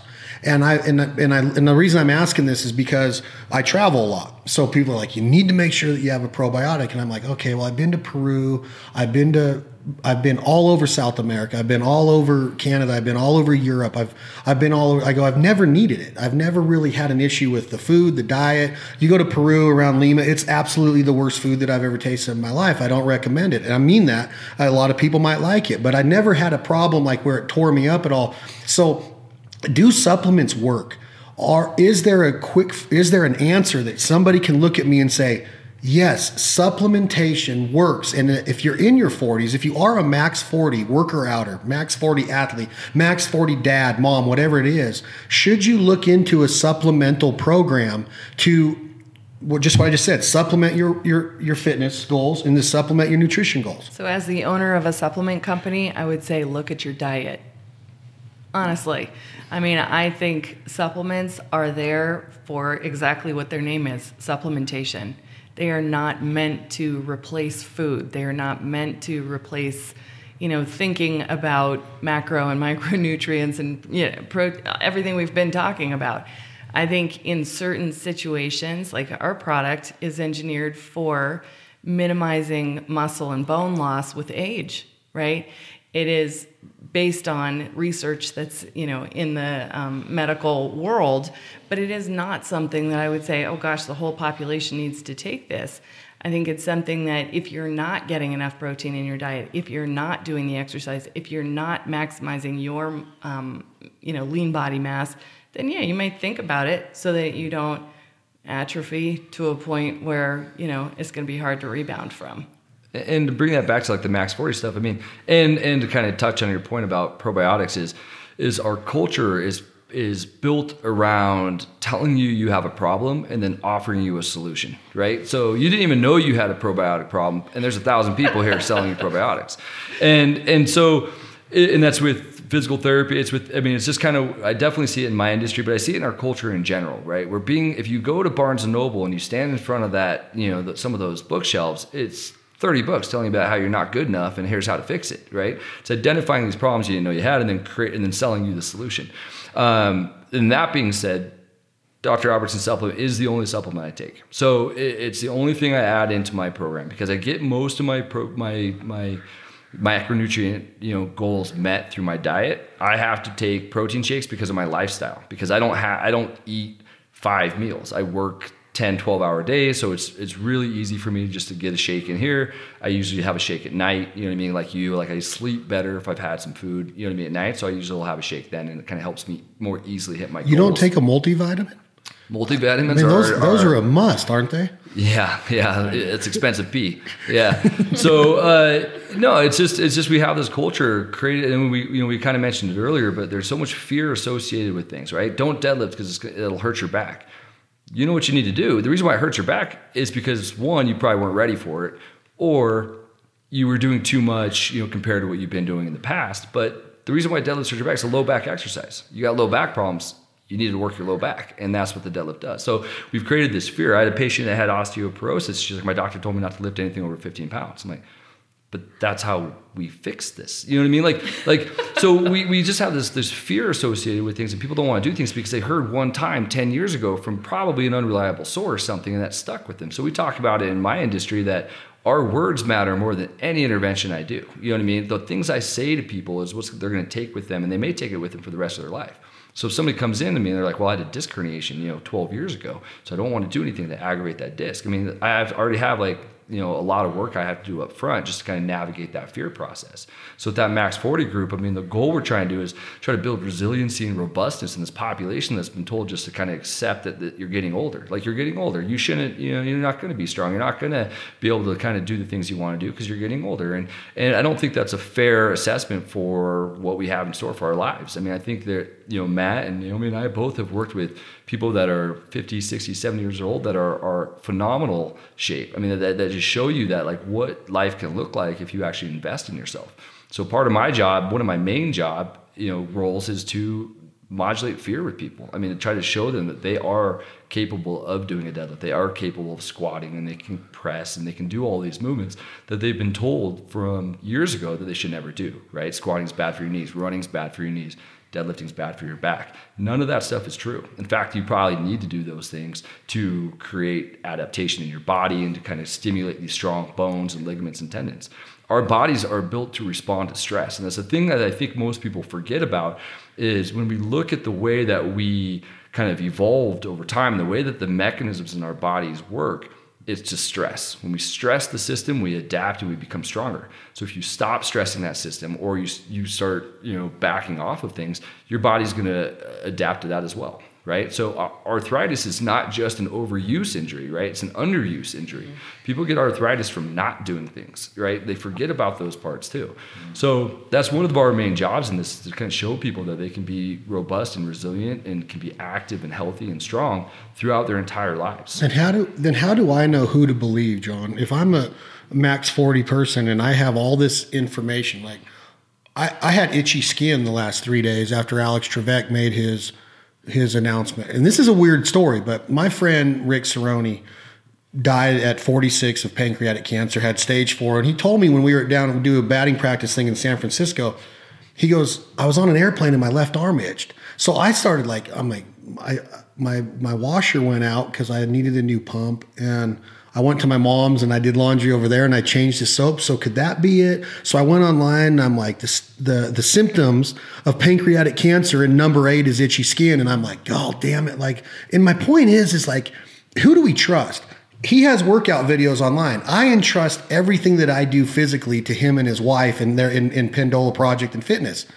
But how do I go and like you're so well spoken when you talk, all of you are. How do you know that we can go to Pendola's website and trust those workouts. It's just me saying that it works for me. Tybo might work for somebody else. That symptoms, that you know, WebMD or whatever, it's so easy to to to go out and find all this information. It's right there in front of our in our fingertips at all times. Who do we trust? Do I trust you to say that I I shouldn't be on supplements? And I'm not saying that you say that. Do I does somebody trust me when Chad Belding says you guys need to check out Matt and Erin Pendola's workouts? They are legit. I'm getting I'm getting results. Or am I just another guy out there saying, oh, here's somebody else with some workout videos online? And I'm playing the devil's advocate in a way because I truly do believe in Matt's workout. Hearing you speak, I truly know that you know your shit. You guys, obviously, you have a freaking de- uh, degree in medical, in medicine. You are an MD. It's not a joke. But it's so easy for me to not go to the doctor and go on there and go, holy shit, I have pancreatic cancer. Or I don't need to watch Matt's workout. I can get this one for four dollars instead of paying ten, and I'm going to trust him because and nobody understands or breaks down what he's gone through to get where he's got or where you all have gotten. I guess uh, it's just weird on who do I believe? Not me personally, but the uh, you know I'm just average. I'm not saying that I'm not. I'm just saying everybody else out there that's not in this room right now. Who do we believe? It's actually a really easy, easy answer. The people you believe. Two things. One, the people that aren't sure right? If somebody is overconfident and they think they have the answers, that's an immediate red flag for me. My entire motto is to be less wrong. You know what I mean? Like that, I mean, that's really the way I approach life.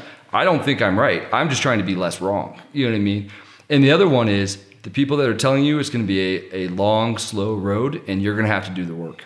If anyone's telling you two diff- something different than those two things, then the red flag should come up and that's my litmus test. I mean, if you're telling me that you're gonna, it's gonna take me to do a lot of work, it's gonna take a long time, it's gonna be slow, but I will get there. Now I'm listening. And if you tell me that you don't have all the answers and you're not sure, and that, but here's what you do know, and, and here's the things that you you know that don't work, and, and you have some confidence, but you're also humble in that regard of, of knowing that you don't know everything, and you don't even know what you don't know, right? Those are the people that I listen to. So if you do have symptoms or you are obese, or you are out of shape and you want to get in shape,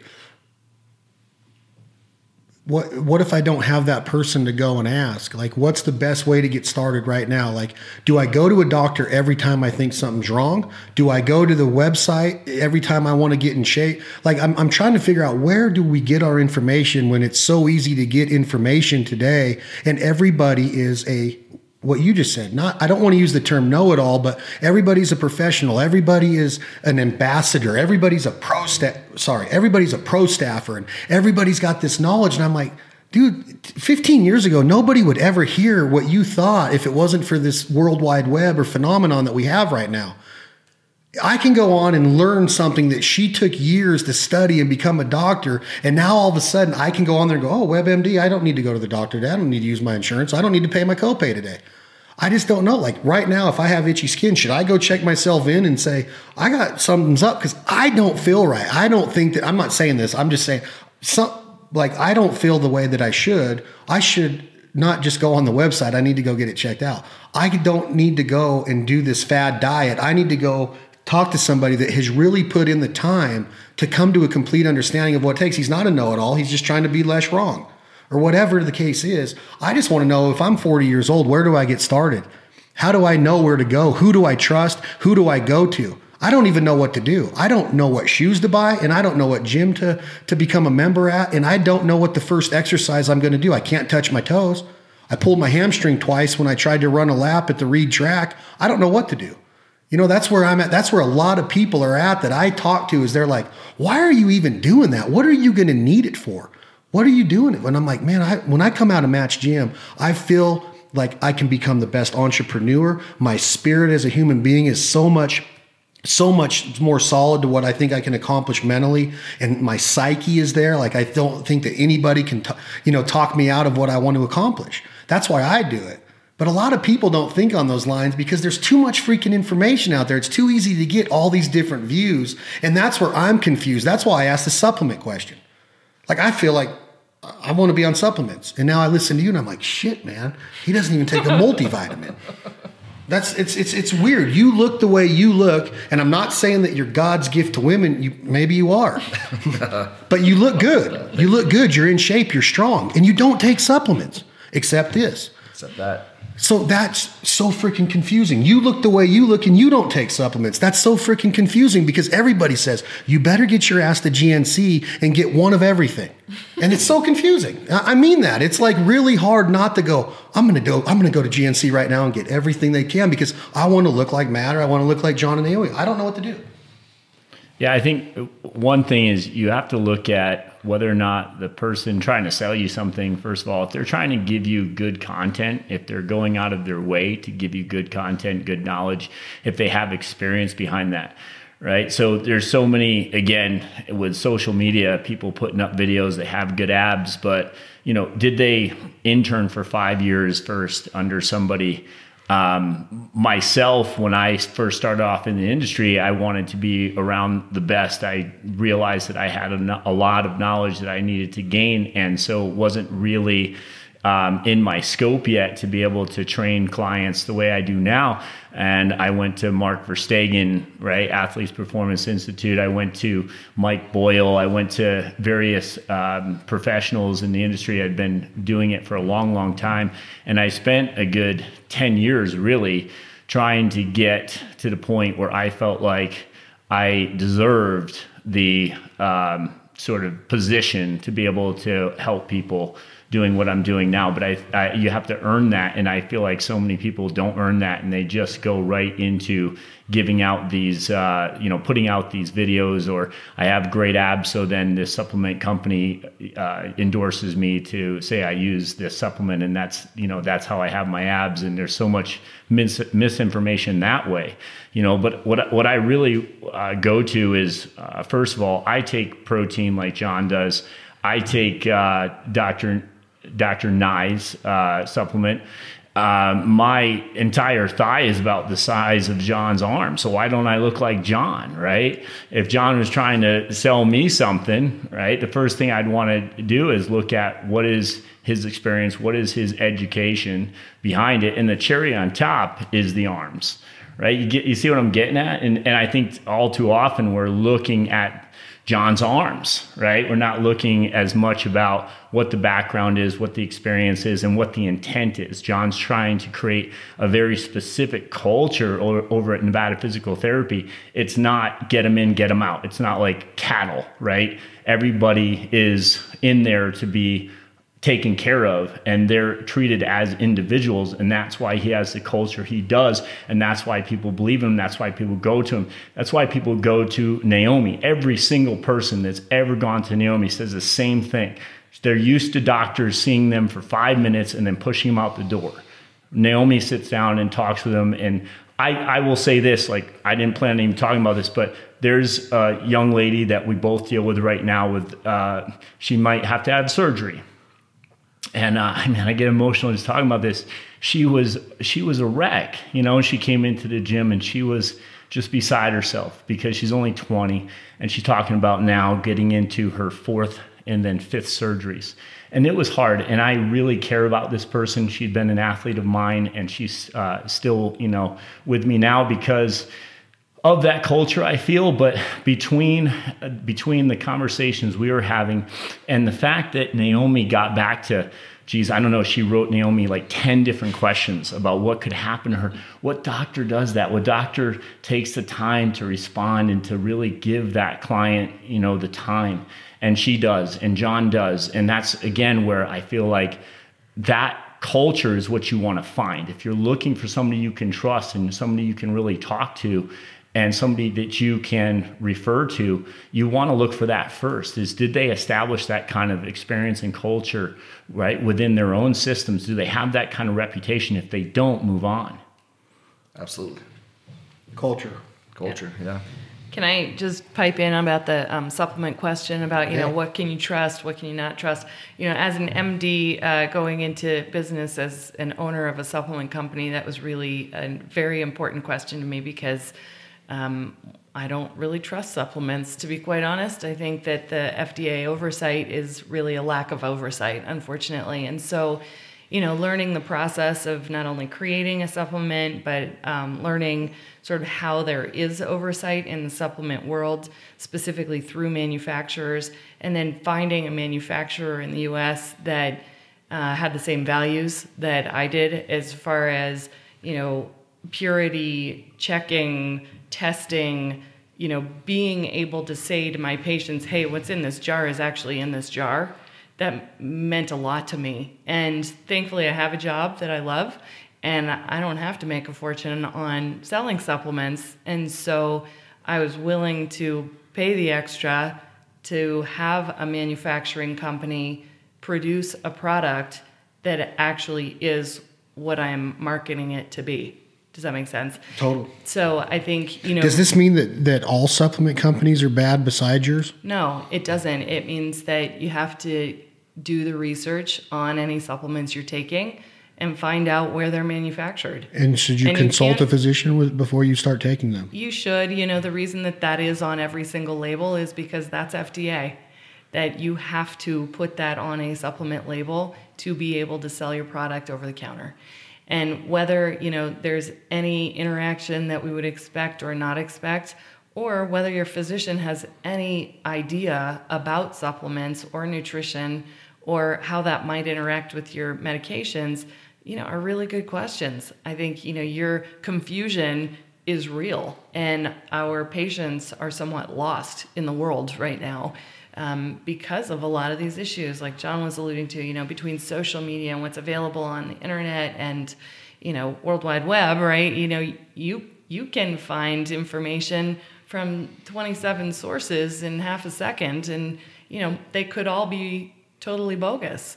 But Isn't there might a, that's be such one a shame, though. that's it's good. so bad. Well, and that it's very hard to tease that out. You know, I see it with my kids who are learning how to write book reports and cite reliable websites and that is a challenge you know? They don't know what's reliable or what's not reliable and so they're learning from you know age 6 on now and none of us learned as adults when the web sort of blew up right? So i mean i think it's such a good question. I mean personally I don't I don't cite any websites um, for research reasons unless they are associated with an academy of some sort.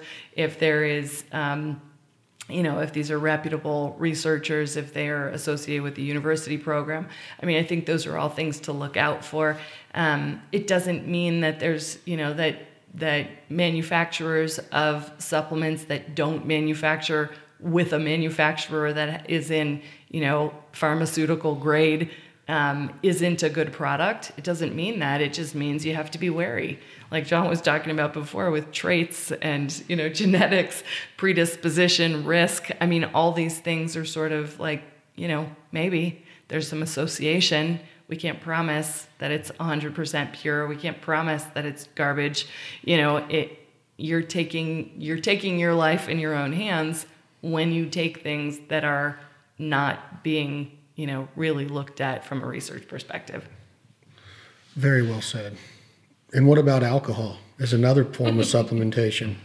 Max 40. You don't cut it out all the way. Do you cut it out all the way to get better results? Um, what is considered abusing it when you start talking about the the Food and Drug Administration and the alcohol, tobacco, and everybody that talks about the numbers of what it is to be a social alcoholic or how many alcoholic beverages can you have on a daily basis or can you save them all up for Saturday night and still be under that realm of not being labeled an alcoholic or should I not drink at all if I want to get the ultimate results out of my body? Is it a case by case study? Or am, is alcohol the devil too when it comes to when you get to your 40s it's time to give all that up and and get on with the more important things in life? I mean matt can answer this from a trainer standpoint but um and, and as a strength coach but i've had two beers during this podcast so i don't know if i'm the guy to answer this but uh, it, it's it's more about that balance approach, right? If if I want to drop into the single digit body fat percentage, I need to stop having beer during the week. You know what I mean? So when I start ramping up for a competition, that stuff starts ramping down because my goals change, right? I'm trying to come in as lean as possible athlete into a competition. But I enjoy having a good beer. I have a two year old, and if you have anybody out there that has a two year old, I need a beer at night, and and that's just part of my life, and that's the part that I enjoy. So I'm happy with where I'm at. I'm happy with the progress, and if you can handle that balance, great. Now, is there abuse? Absolutely. Like there's you know if I'm drinking you know ten beers a night, we have a conversation to be had. But if you're having two beers and that's part of your your social and your decompression, I don't see a problem with it. But if you come to me and you're like, well, I can't drop these last five pounds, well, now we can talk about where we can tighten some things up you know. So, and Matt obviously deals with this a lot more than I do because I'm the one having beer. yeah, so I I've never really been a drinker. Actually, the first alcohol I really had when I think it was when I turned 30.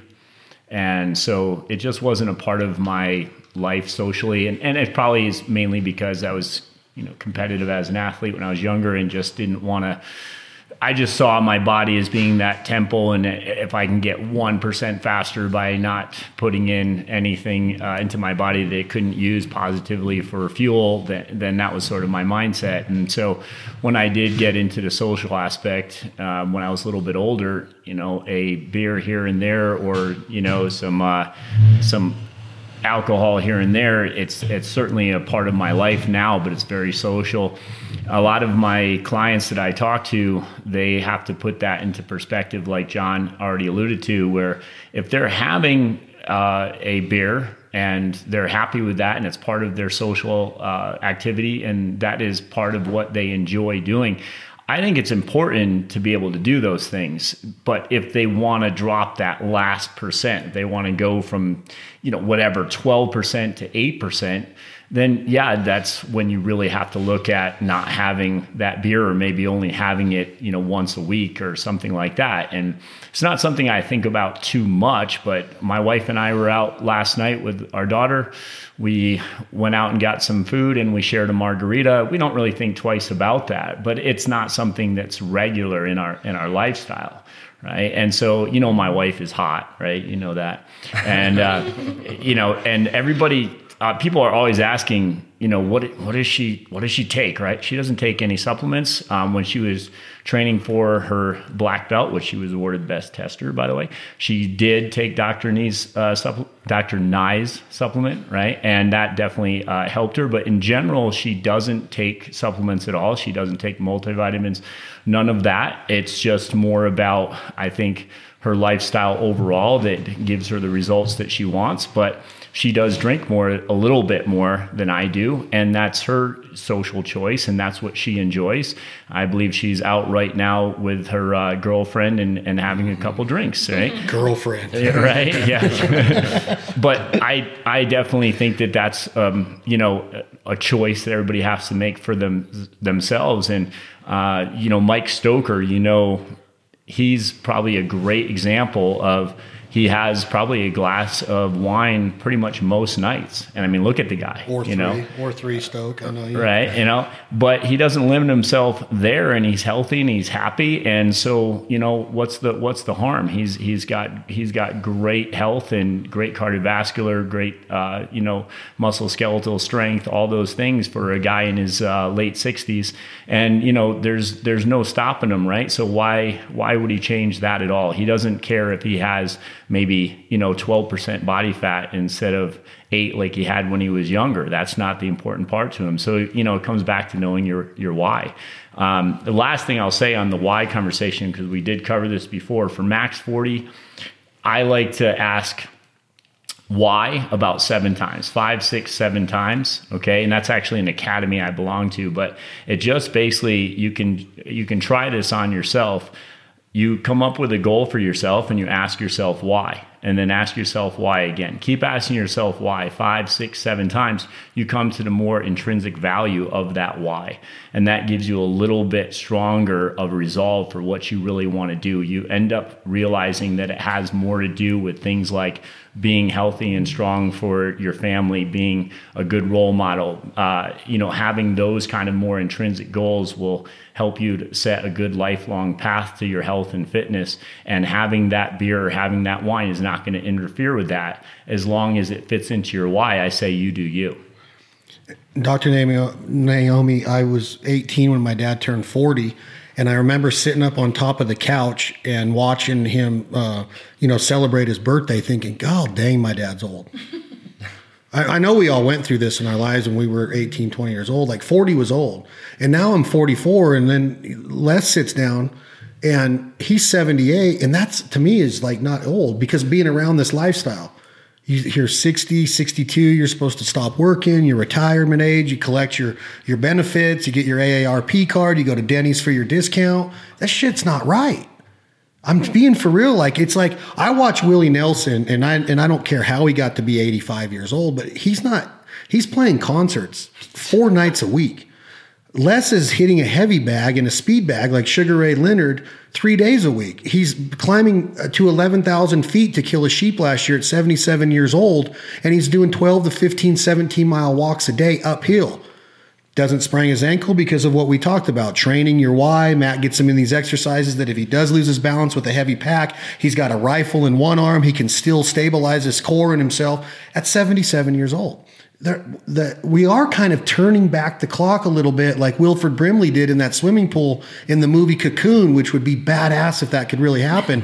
but you really do look at somebody like Erin Pendola and go, I was reading like this is 35 years or older, and I'm like, she's not even old enough to take that, but she is. She's what 38. She looks 21 her body and she just you're just like wow like she doesn't like we are turning back the clock through healthy lifestyle better decisions, um, more of a um, just getting in your zone and making sure that you stay consistent. Consistent in consistent messaging and marketing is like the key to success, right? Ford taught us that during the Great Depression. He stayed consistent. Even though nobody had their money, he's like, I'm still going to keep this product in front of their face because when the money comes back, they're going to buy my stuff. And it worked. And then with this lifestyle, I'm looking at it like, I want to invest in myself because I don't want to die. I'm not scared to die, but I don't want to die because I freaking love life every day, right? And when I'm when I'm motivated more and more by successful people like you guys and Les at 78 years old, and I don't even know if it really bugs Les or pisses him off to all have have somebody around him always saying how old he is. I do it because it's like my grandma died at 62. My other grand my grandpa died at 49. My other grandma died at 70. So I'm looking at it like, man, there is that's young still. 62 is not young. My mom's 64, and I look at her like every day, like, damn it, that's like perfect age to get going in life. Howard Stern's 64, and he makes $55 million a year doing what we're doing right here on these microphones. And that motivates me. No matter if you agree with his stance or what he says, or it doesn't matter. He could retire any day of the week and be fine. His grandkids and great grandkids would be fine. My point is, is that we really are have the ability to turn back the clock a little bit. And I read this quote on here that says, "Why act your age?" And it's really cool. Like, why? I mean, I know we got to be mature. We got to we got to not, not act like a three year old when we're 44, even though I want to sometimes, and even though Les does a lot of the times in public. Got Matt kicked out of a Starbucks once, not acting his age. I'm not trying to ramble here. I'm just simply saying that there's no way that you can feel right if you can't tie your shoes or you're out of breath picking your baby up or going up and down the stairs. Get your ass motivated. Do some squats, do some military jump squats, consult a physician and a trainer and get it, might cost a little bit of money. But what you said on that 8% return, holy shit, if you can live another 15 years and go to your grandson's graduation at Lawlor Event Center, like my grandma and grandpa didn't, then what the hell? That's investing in yourself. So I don't. Uh, we've been talking for two hours and five minutes. It doesn't seem like we have. I know that it's been it's been engaging to me. I like it a lot. I really do like this topic. We didn't. I wanted to make sure that we covered what you guys wanted to cover because this is your baby, and I think it's awesome. I think we did in a lot of ways. I know that we got off kilter a little bit on some of them, but I'd really like to do it again and maybe make it a consistent messaging that we do bring this thought process because I think it's a thought, I think it's a discipline and a thought process to think like this. And I think that that's where you get results. I think that organization is the key to success. I think that discipline is the key to success. I think that transparency and honesty and ethics and morals are the key to success. And if you do things right and you abide by that and you and you respect the elders and you respect your body and you take care of your kids and you're there and you're and you're you're you're engaged. It's one thing to be impressionable, it's a second thing to be engaged. I want people to be engaged in this and really look at it and go, they are onto something there. They really are because you can get your ass kicked in life if you let it kick your ass. And if you let it go on too long, it's going to be harder to come back for it. And I and, and I don't like to bring up my brother Clay because Clay is he keeps telling me I want to start working out. Clay was an All American in high school. He was an All American at a D1 college. He was the Gatorade Player of the Year in three sports in high school. That doesn't happen very often. You know that. That does not happen very often. He was an absolute stud. He still is. But he keeps he keeps saying, "I'm going to get started. I'm going to get started." And he doesn't get started. And I'm like, "Get started." And I'm and I'm not just trying to use him as an example. That's the norm. I think is like, don't be just do something right. Clay could come in here and kick my ass right now in most athletic events. I'm not saying he can't. He can jump up and do a toe tap four feet in the air. Amazing athlete. But I'm looking at it like health wise, where are we really at? I could kill over tomorrow and I work out way more than he does. It's, I'm just saying that it's getting started and trying to create a routine, and that there is something to be said in this messaging that we're trying to deliver here. And I think that I think that this Max 40 lifestyle is the right way to live. It's not the only way, but it's the right way because nobody wants to be out of shape. I don't care who you are. I don't think that that's I don't I don't think that that can fathom in my mind that somebody wants to be out of shape or not feeling good. Yeah, I just uh, I'll finish with this, but with the Max 40, I created a checklist where you can look at your Power 10 checklist, I call it. And it's a way to journal or to log, I guess you would say, but it only should take about two minutes a day. You check off the boxes, right? Did I have water upon rising, right? Those kind of questions, just to kind of check in on yourself, see where your set point is right? So am i making better choices now? What what are my micro goals? And am i getting 1% better essentially is is maybe the goal here. Trying to get just 1% better at a time not trying to make these big jumps but one step at a time and realizing that that's really the habitual process that you want to create for yourself and I believe in accountability. So when clients work with me like you do you have that accountability a little bit more through me, but I find that logging helps a lot. I do train some people online, I do work with people online, and when we do it that way, that process that we create through their logs allows them to sort of see where their true set point is.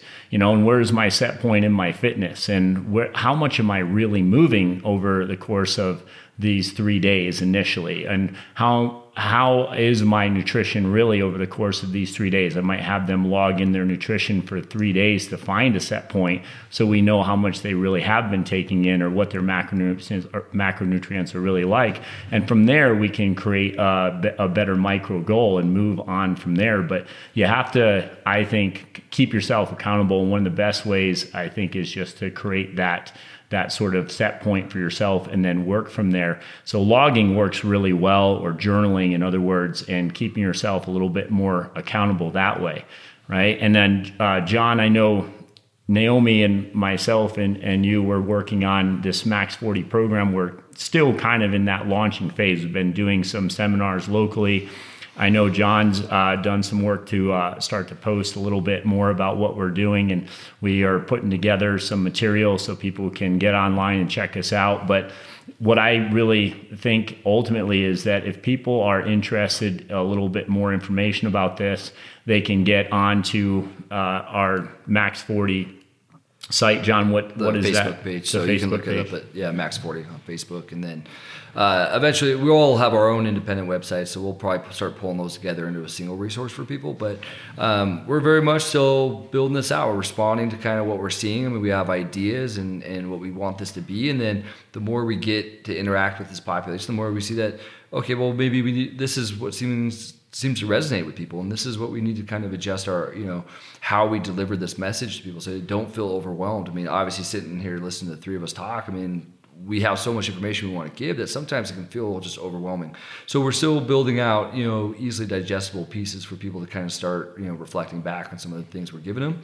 Um, but definitely you know the facebook pages where we'll probably start this. And then of course all of our individual instagram pages are easy ways to kind of get a hold of us as well. So I think that I, our audience I, is very. It's very important to me for our audience that listens to this and watches where we've consistently built Matt's in the Pendola Fitness and Pendola Project message into. We get a lot of interaction because of it, based on first motivation. A lot of our people are looking for a lot. I said my PR people, but a lot of our consumers, our end consumers, our potential end consumers, our fans, our audience are, are looking for that. They're looking for a little bit of motivation, like, whoa, it can be done. And when you give them things that are in a very, very non arrogant, humble, through humility way of like, hey, this isn't the end all. This is just some hints to get started. And here's why the I the why I got started in it. Like I I would never want to go into duck season. As easy as that sounds, duck season is hard. It's it can destroy you mentally, it can destroy your psyche, and then physically, I mean, you're up late, you're up early. You're you're barely getting any sleep. You're in the elements. You're in different positions with your body. You're on uneven ground. You're doing a lot of things that you that that can be detriment to your body. And a lot of us think that we can get away with doing it consistently with success and, and consistency and being out of shape. And it's not the case. I'm trying to say, go through duck season in just a little bit better shape this year than you were last year. You might f- fall a little bit out of shape during season because there are going to be biscuits and gravy. There are going to be 15 day stints where you don't get in the gym with Matt. I've been doing a lot better of getting back here more of getting in because I don't want to miss it. Three years ago, I'd be gone for 60 days at a time, and then I'd come back and be like, oh, but now I'm like, no, I'm not going to do it. I'm not going to do it to myself. I'm going to get back in there ASAP. And I think once you get that mental block out of your mind or the, what's the word that we used in our podcast threshold i love that word threshold and i think it's so it's so um, relevant in the max 40 thing is that there are a lot of thresholds that can hold you back but as soon as i got rid of that one i'm like no i'm getting back in there i'm not staying i'm going to stay more religious to this workout and it it works for me. So I went through this season like feeling so much better, so much more in shape and strong, and able to do the things that I wanted to do and feel better about it. And then when you look at the camera, you're like, man, I even look a little bit better. so then I got my vanity out of the way by not staying out to, you know, not do, abusing my body the way that I would three, four years ago. So I think those thresholds can be beaten. I think that with consistent messaging and what you three are doing is awesome. I hope the name Max 40 is people understand that it doesn't just mean when you hit 40, start getting the practice in now.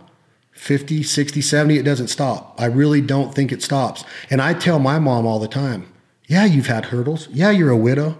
Yeah, you're you're a nurse practitioner. You have a freaking master's in nursing. You're freaking smart. That's like one or two years away from being a doctor. A nurse practitioner, you're smart. You guys like you, we love you. You got so much to live for. Get your ass in the swimming pool. Get in the gym. Find a way. I got scoliosis. Then get off the heating pad and let's do something that. And she's in. She's doing it. She's like motivated now. She's hyped up. She's getting in the pool. She's spending more time with her grandkids. She's being more interactive. And it just took a little bit of motivation to get there. But it doesn't matter if you're 64 and you've had all of life's experiences. You still need to pick me up once in a while. I don't care how much success I've had in life. Sometimes I got to go to Matt and go, man, dude, I'm getting my ass kicked. I want to be able to have somebody to go, man, get back on it. I want to have somebody to go talk to. Nobody knows everything. You do need a life coach. You do need motivation in life in a lot of different formats. And people can be motivating you without even knowing they're motivating you. And that's special to me. So without getting that network out there and without getting this word out there, people might not know that there is a Les out there or that there is a Matt because everybody's like, oh, if you don't have 75,000 followers and 12,000 likes on every picture, I'm not going to listen to you. And I'm like, you're a dipshit for ever even thinking that way. That's what I've learned about social media is that you think that I'm the best duck hunter in the world because I have 90,000 followers on my site when really I'm a little bit above average, but probably below average in most duck hunting instances compared to John David Stanley or Les or Kirk or, or, or Dave Stanley. I'm, a, I'm average at best. But I've gotten this platform that I can show people that I don't want to show people. Think I don't want people to think I'm the best at it. Don't think I'm the best just because I'm on TV or I have a big social media following. And I think that that's a big a big topic of today is like we have to trust in the people that have been there, done that, and have been educated on this. So getting the message out there about something in its infancy stage like this in the foundation is important. And I hope that it re, you know resonates with people and they're like, man, I'm going to get involved. If we get two people off their ass today to get moving, just move, right, Matt? If we get two people to do it, we did our jobs. But it's going to be more than that because it's a special way to live, holding yourself accountable and being there for your kids and hold, and and making sure that you're there for many years to come. Because I want to be like that when I'm 78. I promise you, I want to be like that. Maybe a little bit better looking, but I want to be. I want to be like him. I really do. I want to be successful. I want to live a long life. I want to have a lot of friends. I'm just kidding. I want to. I want to really, really have a, a long life that's that's plentiful. But you want quality. Quality. I, I mean, don't. That's what we're talking about. Yeah, I want a quality life. I really do. It's so important to me. I don't want to take one second for granted with how special life is. And the message that y'all just threw down, and I don't even know if we covered the topics that you wanted to. I feel like we, we're off to a good start. I think we need to do it again. I do want to talk about sleep habits. I want to become a better sleeper. that's that's pretty easy goal, right? But it's hard. There's a lot of things that deter me from that. And and I want you guys to come back with more topics because I was I was really into it today of like, man, there's a lot of there's a lot to learn in life. At 44, I thought I knew most of it, and I don't know shit. So I appreciate it. I think that this life ain't for everybody is is signifies what we're talking about because it's not. I mean, everything that we talked about might not be for everybody out there, but if if you really do want to feel better about yourself, if you want to eh, you know control your destiny more, have a quality of life, get up and do something about it. Max 40. Matt, you you do the outro. We're going to play this song on on here, you know that we do at the end of every podcast. I don't hit the button. Tom's going to when this goes live it's by my good friend in Nashville from Mississippi, Leith Lofton. He wrote a song called What You Gonna Do When the Money's All Gone. And that resonates with me because I don't chase the dollar. I chase the experience and the message. And I, I really appreciate the message today. And if you guys have anything else to uh, say before we cut part one of the Max 40 podcast off, go ahead right now, Matt, John, Naomi. But thank you all very much.